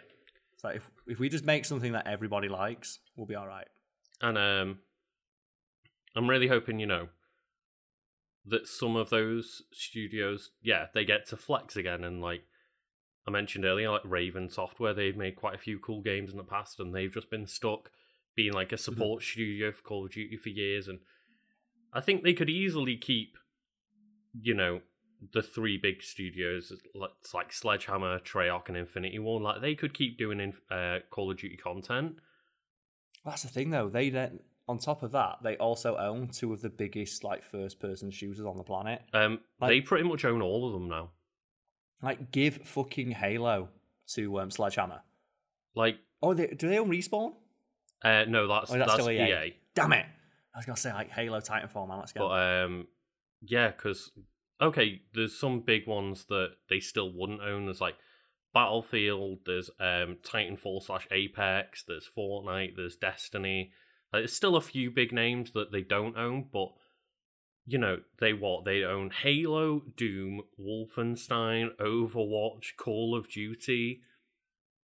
Like they I mean, even like you know, not first person shooter, but third person shooter, like Gears as well. Like that lineup has become ridiculous, and you could easily see if this all goes through that Xbox every year have like a giant new shooter game, a giant new RPG, both Mhm. exclusive to to Game Pass, plus like a scatter shot of all the other games that they're making. yeah. Um, it really is insane to think about, and I, I do hope that not only like you know, I hope that Xbox comes in and frees up a lot of these studios to like you know be a bit more creative and not just Work in the Call of Duty mines. work it yeah work those Call of Duty minds or just you know, um, I, I think like the output from Blizzard has been either not great slash non-existent depending on what franchise you're talking about lately and i think Yeah, their list of games is like ten things long yeah if you could because it's, it's just World of Warcraft, Starcraft, and Overwatch. Which you know what? That's fair. When you own those three things, you're probably going to be quite busy. yeah and um obviously diablo 4's in the works overwatch 2 is meant to be in the works as well and they've kind Mhm. of both gone quiet but i do want to also mention like not on the game side of things but just they really really need to come in and like cut some shit out of those companies because like Yeah.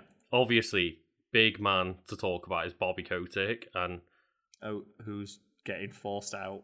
Which I've seen. according like- to like I saw that Wall Street Journal had mentioned like when this has all gone through because I don't think like changes to CEOs really can happen during acquisitions and stuff like that. no. But when it's all been turned over, I saw yeah Wall Street Journal mentioned like the plan is to get rid of Kotick and just give him the col- the golden of golden parachutes and tell him to piss off for the rest of his life.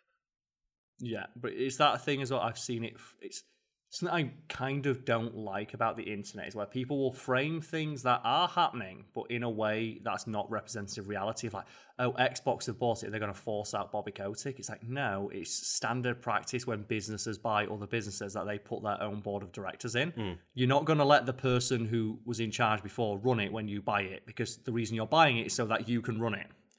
Uh, yes, but at the same time, like for example, um, with the Zenimax stuff and the Bethesda stuff, I believe like they did come in and keep the people at the top at the top, like Pete Hines and Todd Howard and stuff.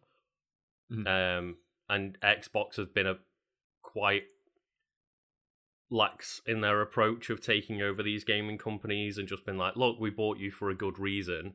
Keep doing what you're doing. We're going to be quite hands off, but they really can't be because Blizzard and Activision like employees are on strike. Um, they've got the government suing them for all of this shit Yeah. that's going on. Like they can't be hands off in this approach. Yeah. Uh, it's just one of those standard things that happens in business. It really is, and like people are already doing the opposite thing of like, I can't believe that Bobby Kotick is saying that he's going to stay in charge during the acquisition. It's like it has to happen. That is how business works. Like, Mm-hmm. this is the only way they would ever want to get rid of him. Yeah, and It's very difficult to get rid of the person. Like, look at Papa John's. Look how like uh, how much shit the guy in charge of Papa John had to do to get actually forced off the board of directors, and even then, still has some control over it. Like he was screaming the N word on tape, and it took them like a year to get him out. bloody hell. I didn't really know much about that one, but yeah, fair. Yeah, he was just like caught on tape being a massive racist and refused to step down. Mhm. And then they had to like the board of directors had to step in and get rid of him. And even then, because he's like he literally owns the company, like the company's named after him. Mhm. Even when they forced him off the board of directors, he still has like a stake in the company and is like on the news, just chatting shit about the company lowering their share prices. Yeah. And um yeah, it's just one of those things, isn't it? Of like they can't Xbox can't sit there and go, Yep, we're getting rid of Bobby because again, like they, they can't say anything like that. And um I presume part of this deal and part of this acquisition is probably what nobody wants in the fact that they're probably going to shake hands with Bobby Kotick and be like, "We'll we'll let you leave on good terms, and we won't Yeah, drag your name through the mud." Um, which I would love to see him just get dragged through the biggest pile of shit face first, but it won't happen. No, because that's rich people don't um, uh, suffer the same way other people do. hmm It's like that line in Batman, isn't it? Where like, um, uh, oh, I'm broke. Uh, when that lady comes into his house, and it's like he's sat in the middle of a mansion saying he's broke. It's like rich people don't even go bankrupt like the rest of us. Yeah. Batman, just sell your mansion. You can live in a flat. Like, come on. I'll just I'll just sell like four square miles of the land you own that you don't ever go on. And not the back with a bat cave on it, but the part that doesn't have the bat cave on it, Mm. maybe. But yeah, um, it's one of those of they have got a tremendous amount of work ahead of them in terms of trying to clean up those companies. But I would love it if they could, you know, obviously nothing's going to be perfect, and every company is has got some level of shit. But if they could get it up to a decent level, like most other companies that they probably own are. Well, that's the thing, isn't it? Of um, it is in their best interest to maintain a squeaky, a squeaky clean public facade because Mm. they've realised that people don't like buying things from companies run by sex predators. Well, I think I've mentioned on the podcast previously of like I do not buy Ubisoft games anymore and I don't buy Activision Blizzard games anymore. Not because like they're shit companies, but they're shit companies that have actively like stood there and denied all claims and refused to try to make things better. Mm-hmm. And I think, yeah, there's going to be some shit to clean up in every company, but when Activision Blizzard are trying to get rid of evidence of like misconduct while they're being sued by the government, that's when I start going, I don't want to give these people more money. But you need like the thing is that every penny you give them, they can be used to cover up that shit. Mm-hmm. So they want. So I want to know whose job it is at Xbox to now start screaming at Activision employees to stop burning evidence so that when Microsoft take over or potentially take over provided it goes through again uh, that they haven't got themselves into like an even bigger amount of shit. Yeah, I wonder if that's how it works because I'm not too clued in on the law. I've if got you no buy idea. a company, Yeah. if you buy a company that's being sued, are you then the person getting sued? I guess you are and you aren't because it still I would presume it would still be that the government are suing Activision Blizzard Incorporated, but now you know Phil Spencer and Xbox are the ones that are in charge of them. Like, what happens if Microsoft dissolves that company? What happens to that lawsuit? Is it like in the office where Michael just screams, "I declare bankruptcy"? Is that what it is? Is that what you're gonna get? We're gonna get Bobby Kotick on the news of like, "I dissolve Activision Blizzard," and just all his lawsuits just disappear. Oh, he's like, I am now an employee of Mac Division, and just leaves. It's like, oh god, no. It's like technically, I don't work for Activision Blizzard anymore, so I can't be sued for the crimes. Yeah. Just change, just changes his name to like Cobby Kotick or something like that. oh dear. But yeah, like you know, I wanted to just talk about that because yes, I'm. Well, I know what we get. I'm about to say, I know what we're getting asked on my stream tonight. Fifty fucking times. yeah, times. I know, right? But it's one of those of yeah, I am excited for the prospect of like all these developers not being just crunched into Call of Duty, and Yeah, I hope that Blizzard can you know regain some of its former glory, and I'm excited to see all of these games on Game Pass and. There's a lot of fun sides to this, but there's also that side of just like, yeah, fuck Bobby Kotick. I can't say those Yeah. words enough times in my life. because what's going to happen is you're just like Microsoft. It's like they're going to open up just this this giant steel door. Like Steam's going to come out. There's going to be these like developers who are emaciated and haven't seen the light of day. It's like, come on, come out, come out. You can, you're no longer in the Call of Duty mines, and like their eyes were just into it. Say, come here. This is this is where you get to work now, and it's like the Halo mines. I'm like, no. they just fall into the literal gears of war. It's like, ah, so you get a choice between what you can work on. It's like, okay, cool. So you can like no longer have to work on a first person sh- uh, a a first person shoot anymore. What do I have a choice between? We can work on Gears of War, you can work on Overwatch, or you can work on Halo. and for a change of pace, you can also work on Candy Crush. Oh no! Just No. instead of one mine, they've got a choice of five. Yeah, you get to choose. You get to choose um, uh, uh, just the mine you work in. But you know that I mine hope could that- be Minecraft now. It could be. I hope there is like at least one true believer though. It's in one of these companies that's like, I'm going to bring Spider Man 2. Like, I want a person like I don't care whose like um, nipples I've got to tweak or what ears I've got to bend. I will bring Spider-Man Two back. We will get a HD remaster of that game. Hell yeah! Oh, but um, That we did it with Tony Hawk's Pro Skater, yeah. and I can only imagine that would be a much bigger clusterfuck of rights because of all the songs. Oh yes, yeah. Because they only have to get the rights to one thing, that's Spider-Man. But for Tony Hawk's, they have to get the rights to uh, the Tony Hawk's brand, all the different skaters are in it, all the brands that represent those skaters, and all the songs. But they also have to get the the likeness of Tobey Maguire, Carl. They would. I reckon he'd come back and do it. Well, he, you know, things seem to have cleared up a little bit to the point where he, he's willing to participate in Spider-Man conversation again. So Like, if not, fuck it. No one played that game to listen to him. They played that game for the web it's true. That's what I'm all about. That's all I want. Bring it back. Do it. I'm just wondering if we could get like a legally distinct version of Spider-Man 2 that's got like an Overwatch character, like Widowmaker, with a grappling hook instead of webs. It's uh, it's it's fine. It's fine.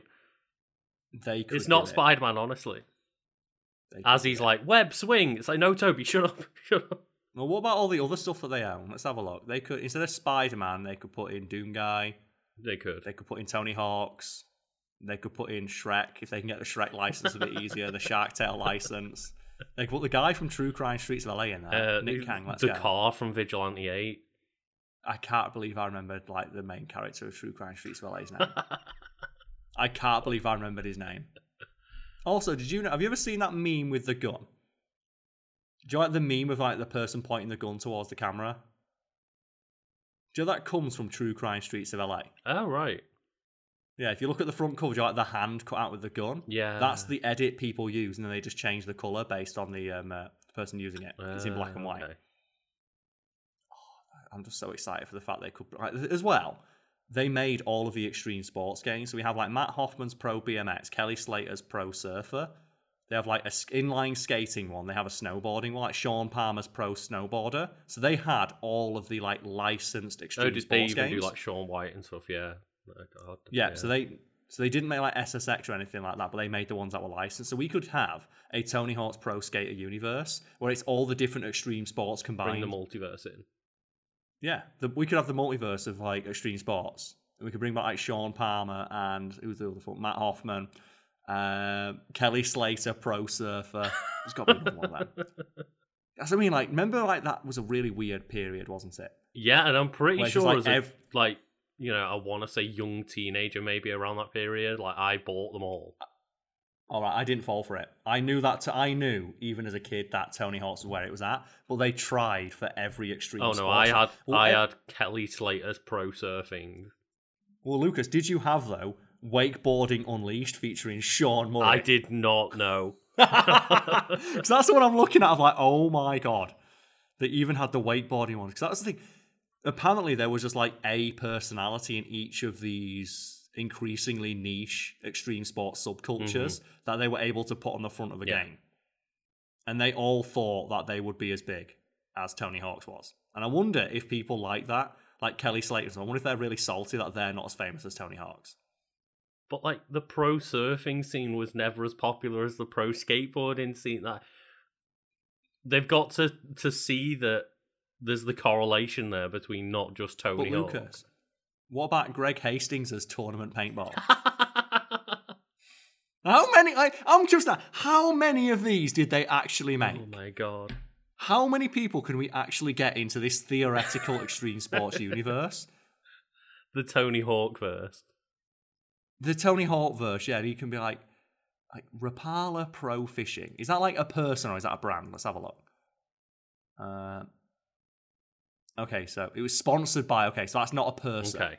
So I think for this criteria, we need specifically an extreme sport and a person who associated with that sport who's on the front And of it's box. extreme sports because things like um, Tiger Woods PGA Tour, that's like EA. It is It's yes. specifically So, like the extreme sports scene that Activision got in on. There's also as well something about the naming, um, uh, the naming criteria of pers- famous person's name within that subculture, and then the sport that they do. Because I like the idea with them, like Tony Hawk's pro skater. I like that you can read that as Tony Hawk's is a pro skater, or it's Tony Hawk's pro skating video Mhm. game.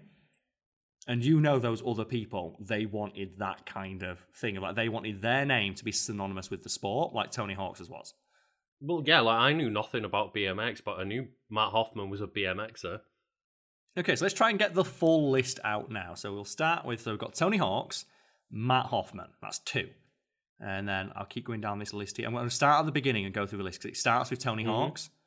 And then you can see as an, uh, they got more and more obscure. So we got, and then we go into Mat Hoffman's Pro BMX. So we've got two people there. Oh my God, there was a world's scariest police chasers video game. That's scary. Um, there was a Tony Hawk's Pro Skater 2. Then there was a Mat Hoffman Pro BMX 2. So he got a second game. Hmm. Oh no, that was just another game released on another console. Oh, okay. And then we had Jackie Chan Adventures. Does that count? Does Jackie Chan Adventures No. count? Okay. Uh, Tony Hawk's 3. So they made three Tony Hawk's games, but then they decided, you know what? Shaun Palmer's Pro Snowboarder. Hell yeah. And Shaun Palmer is on the front of the box Okay. With his own licensed snowboard, which is a terrible. His license is a fucking P with a flame on it. That's a shit logo. Well, You know what? I want to look at. Let's look at Shaun Palmer. I'll look at front. Let's have a look. Reception six out of ten. Sounds about Yeah. right. Although admittedly, I'm looking at the version for the um, uh, the Game Boy. so we've got short. So we've got so far Tony Hawk's, Mat Hoffman, Shaun Palmer. Who do we have next? Who do we have coming in next? Oh, oh, so there, was a Mat Hoffman's Pro BMX two. Oh right. He did get a second one. Then we have Kelly Slater's Pro Surfer. Mm. Who the fuck is Kelly Slater? They're I a wanna pro know. surfer, Carl. Have a- Let's have a look. Included in the base game. Oh my god. Unlock- unlockable via cheat code, Tony Hawk's. Tony Hawk's is in the game because it was made by the same company. Lucas. This universe exists. As established in Kelly Slater's Pro. 'Cause If you look, I'm going to send you like the box art for the game as well. It's exactly the same as the Tony Hawk's and one. as well, that means that this universe is in the same universe as both Marvel's Spider-Man 2 and yes, because Spider-Man was in Tony and Hawk's. Darth Maul. You know, Yeah, because they're Darth Maul. Let's you know what? I'm going to look up right now list of guest characters in Tony Hawk's games? Because there's been a lot. And let's find out. There's been so Yeah. many. So here we go. Tony Hawk's every guest in the game. Uh, what? Okay, so we have uh, the Neversoft eyeball. Mm. The eyeball itself eyeball appeared. Yeah. Oh. Um, Call of Duty Soldier. Call of Duty Soldier was in it. Nick Kang. Oh, the guy from um, um, it's True Crime. oh shit! He was in. Judy Nails. Oh, they had Guitar Hero 3.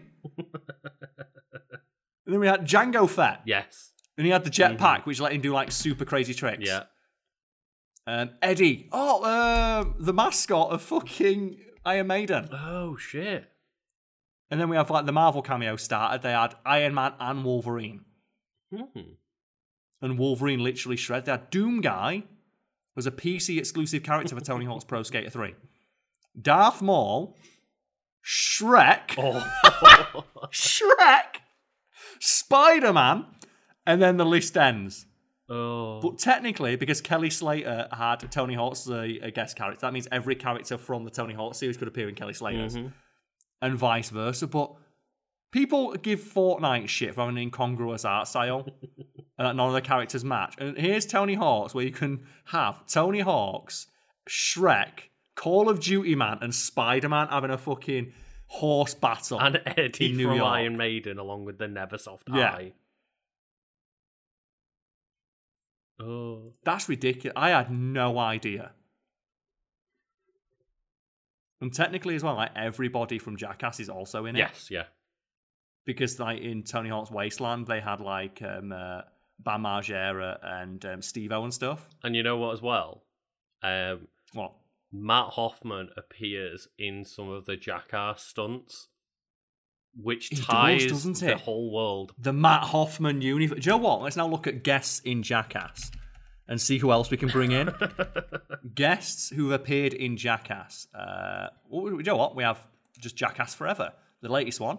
The guests that are going to appear in it include Shaquille O'Neal, Tony Hawks, Mat Hoffman, uh, Machine Gun Kelly, uh, Rob Dyrdek, Chris Raab, the Dudesons. Well, let's have a look at the other ones. I want to know that from the previous movies, though. Mm, yeah. Let's have a look. Uh, Jackass, the franchise. Where's the guest? Can you think of all the celebrities? They had like Brad Pitt and stuff in Jackass. He's been in there, so technically we could bring Brad Pitt into this shit. Mhm. Can you think about how how deep does this well go, Lucas? I don't know. How much deeper can this well? Let's have a look at Mat Hoffman's Pro BMX 2. What guest characters did that have in it? Oh, he doesn't say.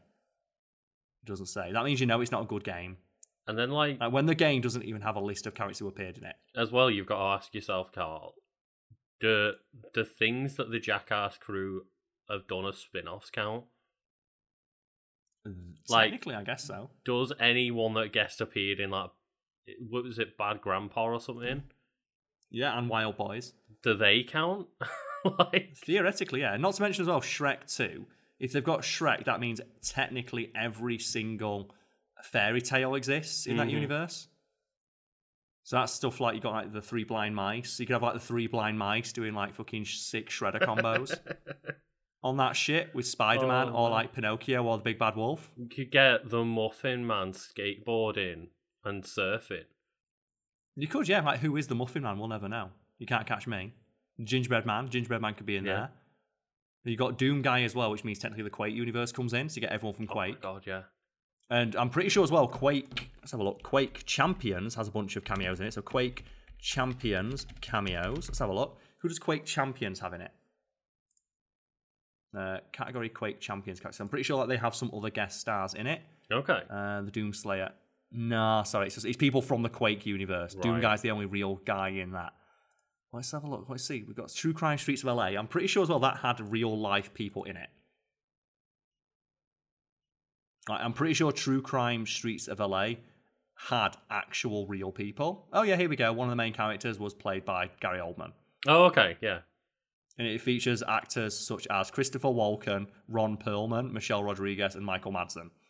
So they're technically all able to come into this Tony Hawk's universe that Microsoft now own. The real question is, though, Carl, is there Hmm. a way to connect this to the Super Smash Bros. crossover universe? Do you know what? I bet there is.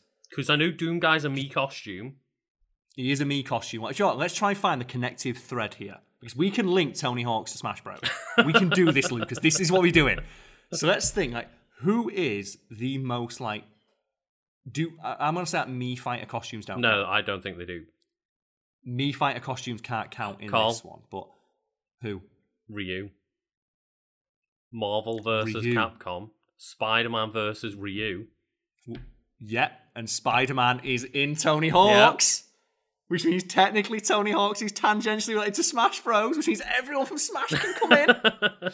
We can have Lucas. Do you know what they say? Like, what's Sakurai gonna make next? We know.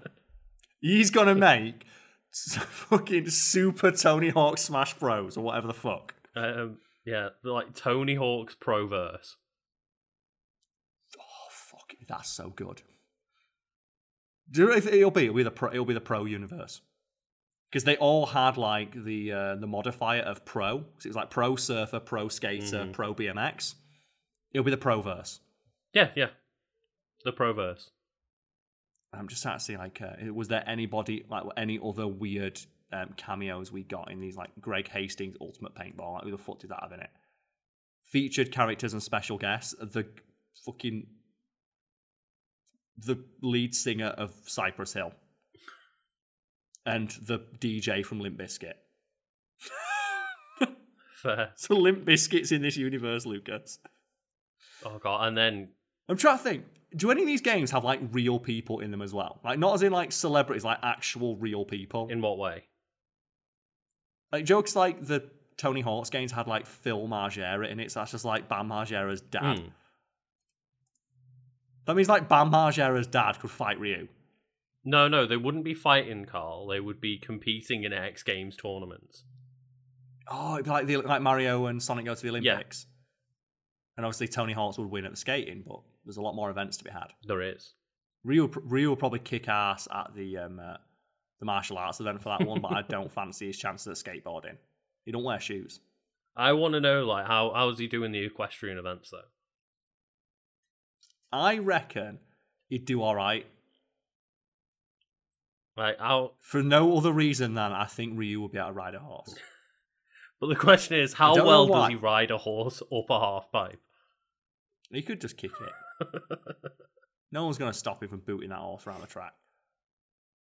But I reckon I can't believe it, Lucas. There's a I can't believe that we have found a connective thread between the Tony Hawk's Pro Skater universe and fucking. the thing Bros. is, it's not even a long thread. it's not no because Spider like it's Spider Man starred in a Tony six- Hawk's game who fought Ryu, who's in Smash Bros. Yeah, it's not even that big. And then if you think if you once you've connected Ryu to this universe, you can Well, connect. Ryu, yeah, that's the thing is Ryu's always the one, isn't he? Yeah. So should we just to end on to go for people wondering like why are we're talking about like Ryu specifically? 'Cause Ryu is the one who's been in fucking everything. So everything Ryu connects to, Because um, like he based. Ryu as for like in Smash Bros. He's for against Marvel. Um, he's for against like SNK. It's like immediately Ryu is just one person that's like for a bunch of different universes in crossover games. Yep. Uh, or at the very least, he exists in those universes. I'm trying to find like cameo appearances that he's had. He's fought against Tatsunoko characters. Yeah, he's fucking. He's been in all of them. Like, he's fucking been Mhm. everywhere. Let's have a look. Character relationships, pov- poverty, and Rio. I can't believe that's a fucking headline. oh, here we go. So let's say um, story crossover appearances. So he's been in SNK versus Capcom, Marvel versus Capcom, the Namco X series. So that's everything from SNK, everything from Marvel, and everything from Namco. yeah. Which means you can bring in fucking Dante and Chris Redfield and all those bollocks. Tatsunoko, Rival Schools, Asura's Wrath, Super Smash Bros, Blood Brothers, Granblue Fantasy, American Dad uh, versus Family Guy Kung Fu, which I think is an online game. Power Rangers, so you can bring fucking Zordon in. God. He's also in Power Rangers Battle for the Grid as a downloadable costume, a bunch of other Street Fighter games. And that's the thing is, I now think about all the stuff those other characters have like crossed over And with. think about how many things that Spider Man has crossed over with. yeah, because like I don't know specifically if Spider Man has crossed over with um, DC, but I know the Avengers have. yeah. So like, yeah, th- like the moment you put Spider-Man in a Tony Hawk game, you've opened up everything. Yeah. Because you know he's And the thread that ties Ryu into this, that opens up all the game Yeah. inside. Yeah, and like Mario, no, sorry, Mario. Mario's in it anyway because like Ryu's fought Mario. Mhm. And then you could, Just you know, extend the thread of everything that Mario and Pikachu has appeared in. Yeah, because and that's getting to like you know your six degrees of separation. Like I say, it's only like three connective Mhm. threads to get to um, uh, Ryu, and once you've got to Ryu, you've you've opened up Pandora's Yeah. box. And now like, Microsoft owns all that. So I, I hope that someone from Microsoft listens and goes, "Holy fuck! Wait, what? wait a minute, we own all this, or we have the rights to this, or we've had the rights to it in the past. I need to start doing some research." oh god. And and what makes me so excited is in all of that, stun the insect from Bloody Roar could come in and suplex everyone It could. On a skateboard. S- on a skateboard. That'd be so fucking rad.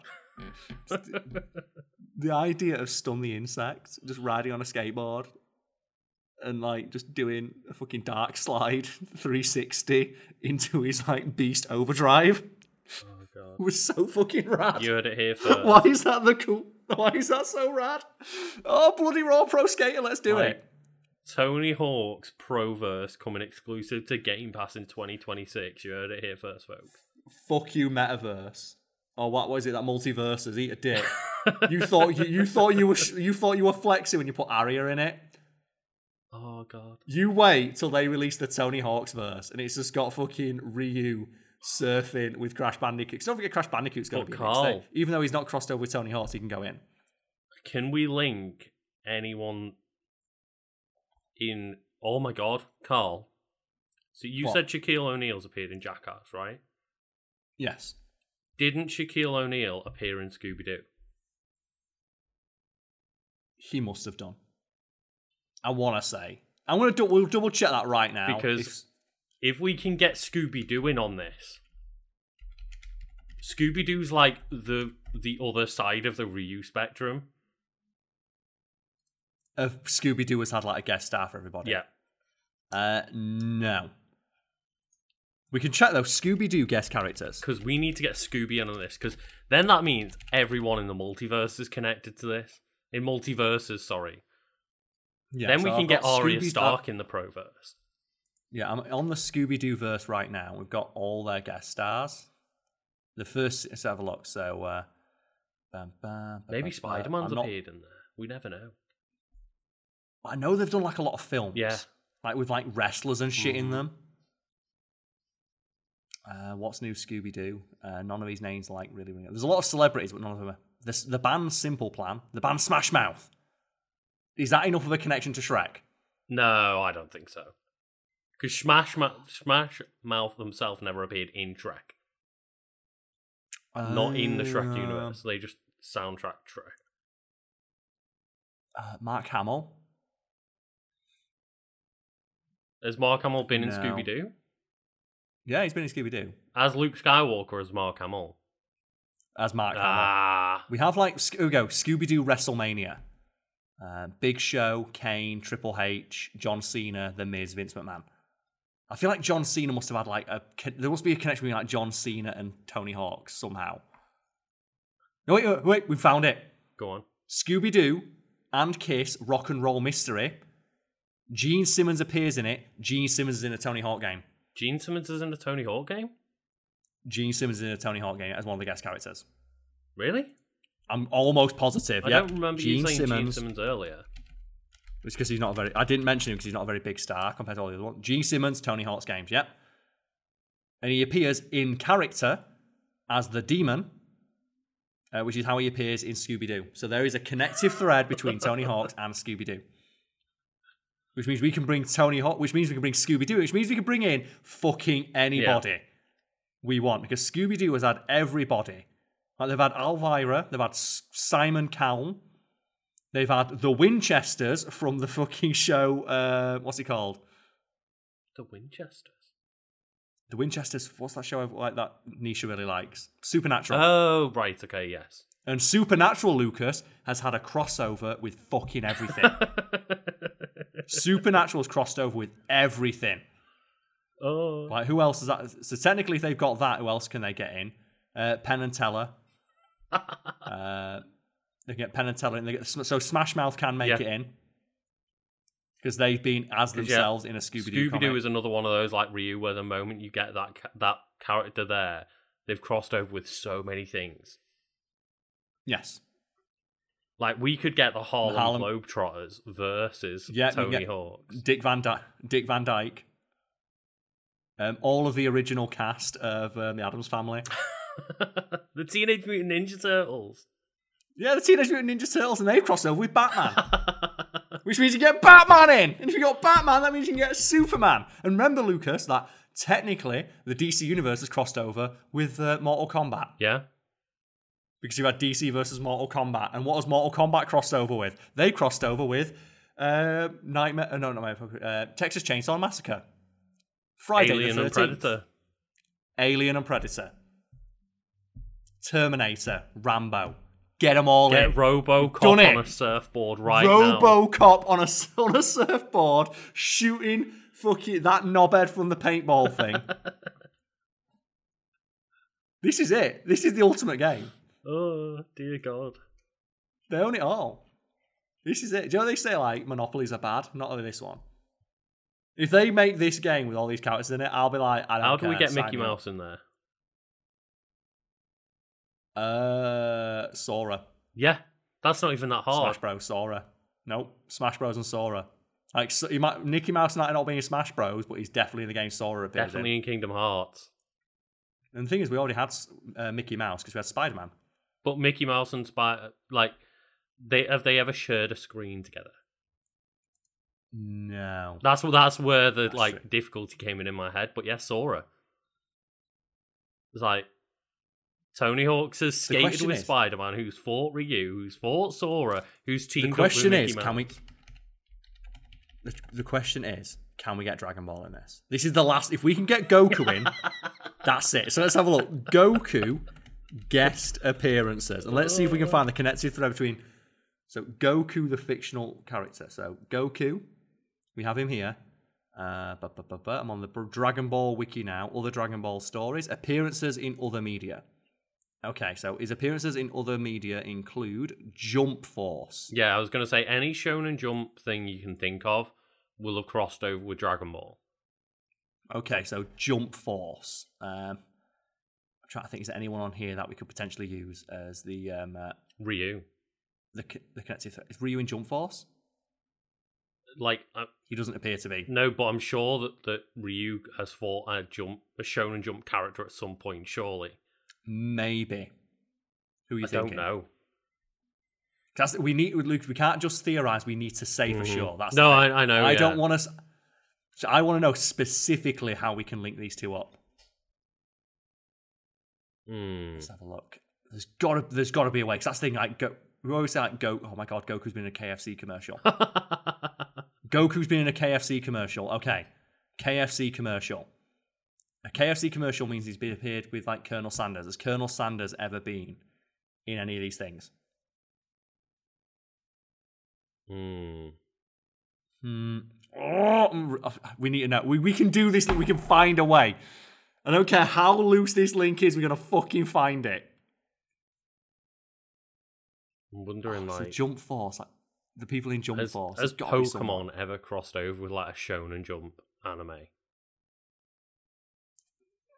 maybe like I'll, I'll go th- the show, the anime that would appeared in Jump Force is Black Clover, Bleach, City Hunter, Dragon Ball, of course, Fist of the North Star, uh, Hunter X Hunter or Hunter Cross Hunter. I'm not sure which one it is. JoJo's Bizarre Adventure, My Hero Academia, uh, Naruto, One Piece, um, uh, Kenshin, Saint Seiya, Yu-Gi-Oh.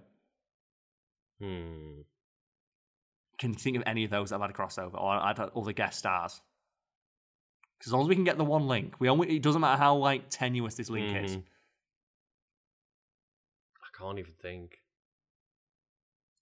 What about like characters that aren't as popular, like not as not as popular, but like someone who's like not as um strictly hold on to, like Cell. Hmm. Yeah.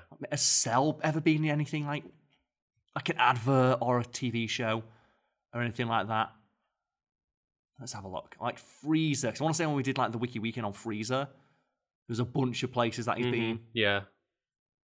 Like maybe like Frieza's been in like a bunch of like random shit that no one knows about, but that technically links into these other universes. Let's have a look. Other Dragon Ball stories, uh, appearances in other media. Let's have a look. Uh, no, he's appeared in adverts. An advert for grapes. hmm JoJo's wait. Bizarre Adventure. He's like, what is it? Um, What you got? What's the What's the biggest crossover event right now, Carl? In gaming, Uh, Fortnite. Naruto's Naruto's in Fortnite. Naruto is in Fortnite, and it's not a skin; it's actually Mhm. Naruto. You are playing as Naruto. It's just that he has an AK forty seven in that game, and Spider Man as well. and Spider Man's in that game. So why? How, did we forget about Fortnite? Of course, And so, which means technically Goku could be in this game. because um, Because Go- Goku has fought against Naruto in like Jump Force and So let's just to clarify for everyone now, we're going to now draw the link between Tony Hawk's Pro Skater and Goku. So Tony Hawk's has appeared in a game with Spider Man, who's appeared in Fortnite, hmm uh, which also stars Naruto, who's appeared in Jump Force, which also stars Goku. Yep. Again, just like Ryu and Smash Bros, it wasn't even that difficult.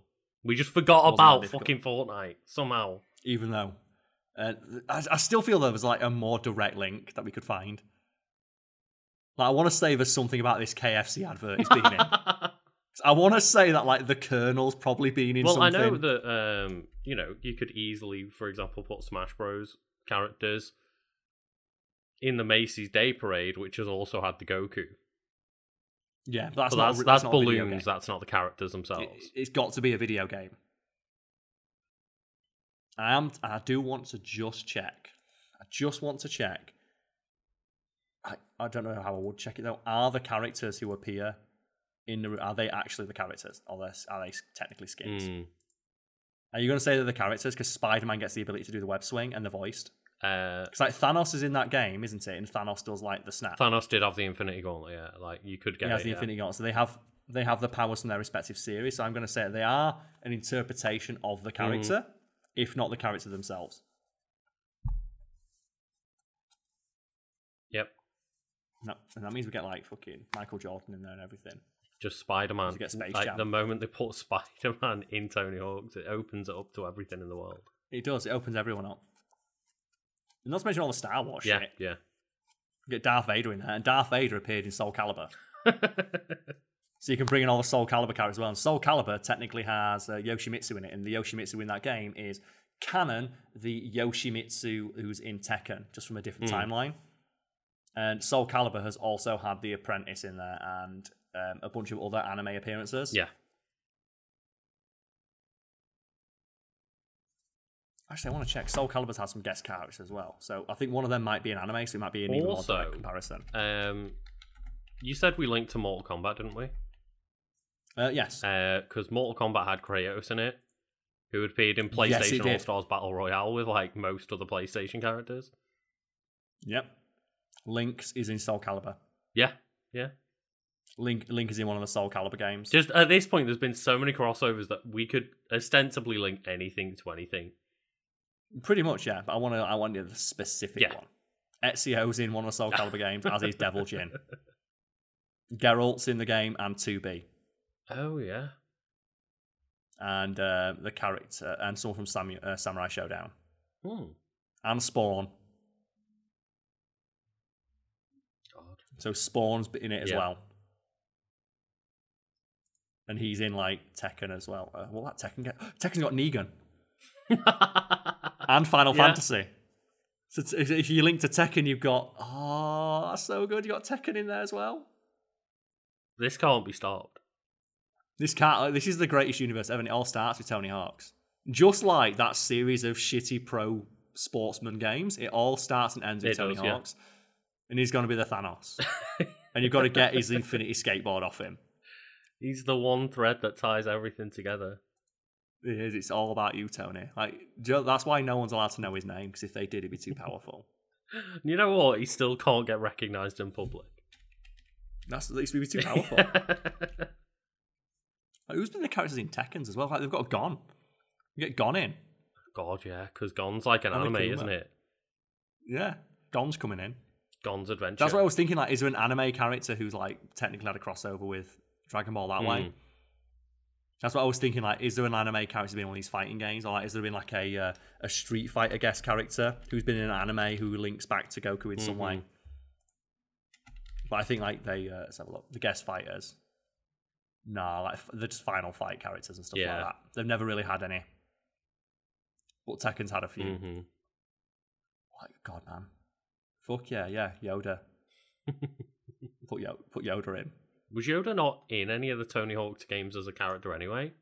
He was not, but um, Jango Fett is, and Jango Fett has met Yoda, and Yoda has been his Soul Calibur, and Soul Calibur has sport. So even if you, you can get to Mortal Kombat Yeah. that way, Yeah.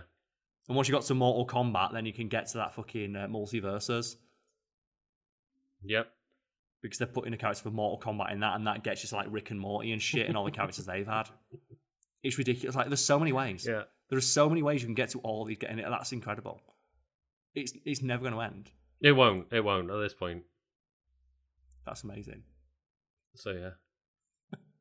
Yes, Lucas. Anything to plug, mate? we went on a bit long. We went on an We did. We just spent half an hour trying to link Tony Hawk to every other media franchise in the world.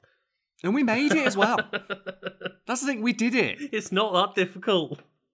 There's more that I'm not remembering as well. Because like you've got Halo from Dead or Alive, because Akira is in Dead or Alive.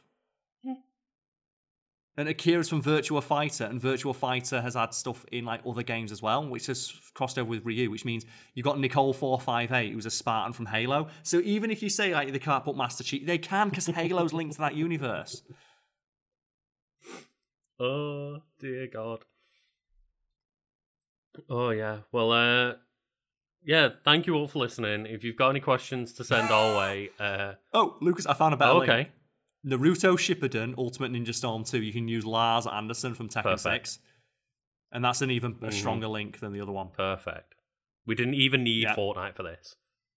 We didn't need Fortnite, so we can do it without Fortnite. We can. Do, if anyone's saying they're not technically the character in Fortnite, there you go. a guy from Tekken who has fought Ryu. Yep.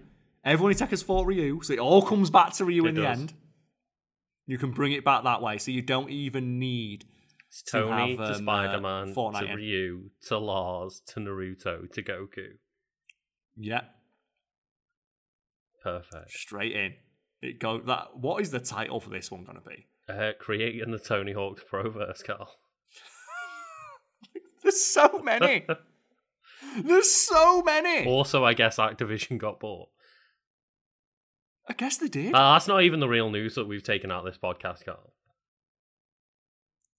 I can't get over it because I'm looking now at like lists of like characters. Because now as well, we can also get Killer Instinct characters in yeah.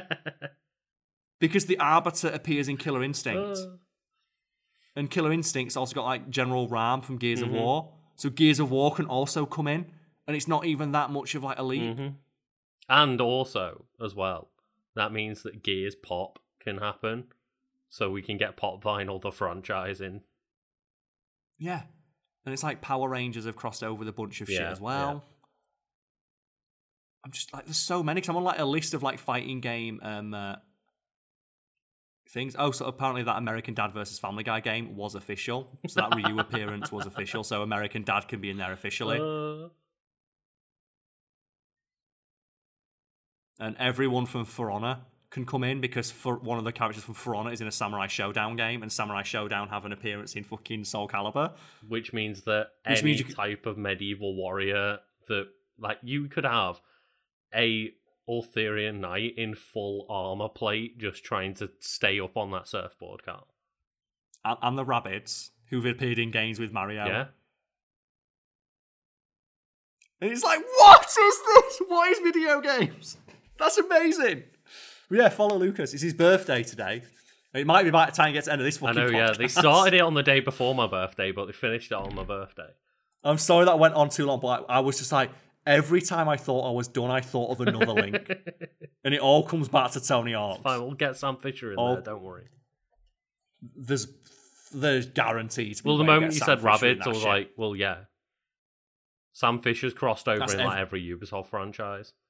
Yeah, like, every Ubisoft game ever's coming Yeah. in now. Uh, but yeah, uh, as I say, if you want to send us questions uh, about the Proverse or anything else that comes to your mind, uh, there's a like you know in the description is the email. It's Carl's Corner QA at gmail.com. Um, Yes. Also, after you know me asking last time, lots of people have have given us some lovely ratings over on Spotify. So if you'd like to rate us on there and help boost our visibility, then give I- us a this doesn't bit get highly rated. I will say that. of, give us a bit of a a nice rating. And thank you for all the people that um, went out of the way to do that so far. But yeah, uh, check Yeah. me out over on Twitch the night that this comes out, 10 p.m. GMT, twitch.tv slash Legend of Kanto. Hell, fucking yes. Let's go. And Carl, anything to plug on your side?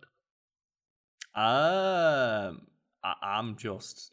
I can't stop thinking about all the different ways these universes can interlink. 'Cause I'm like Lucas, like the Predator is in Call of Duty, and so is Michael Myers. Yeah. Oh my god, what about all those guest characters that were in like the zombie modes and stuff? Yeah, there's so many. like Frank West was in like Lost Planet Two. Frank West was in Marvel vs. Capcom with Ryu. Yeah, which means that you can get the Lost Planet universe, a forgotten, an already forgotten universe. You can bring him in, and like then there's Bayonetta and Metroid Mm-hmm. and all the Final Fantasies and all the people there. Because Final Fantasy has had a crossover with like um, Ariana Grande. Yeah. You could bring Ariana Grande in Yeah. officially, and it's not even that far to do it because she's in one of like the fucking um, She's uh, in the Dissidia game, game. isn't she? yeah. Oh man. So I guess like if you want to find I- Carl, he's somewhere deep on the internet looking for people to. I'm still on TV tropes. I'm still on TV tropes going down this list. there's there's just so many ways you could bring them all in. Uh, like we could we could Like- essentially find anyone that we wanted, fictional or non-fictional, and get them in this Tony Hawk. They're all coming in. Like once you got Ariana Grande and who she had appear in her songs. Fuck it, get them all in. How do we get Hatsune Miku in this bitch? Oh god, there's got to be a way. She, like, she has got to have had a crossover with Ariana Grande at some point, or someone that Ariana Grande has had a Yeah, crossover or with. somebody that they've had a And they can- crossover with, that they've had a crossover with, that they've had a crossover with. I forgot. Bigfoot and Benjamin Franklin are in Tony Hawk's. You can bring Ben Franklin in, the founding fathers. and Bigfoot's in Grand Theft Auto Five, which means that we can get Trevor in. And then if you're bringing in basketball players like Michael Jordan and stuff, you can bring in everyone from NBA Jam. So you could bring Bill Clinton in you could get Bill Clinton.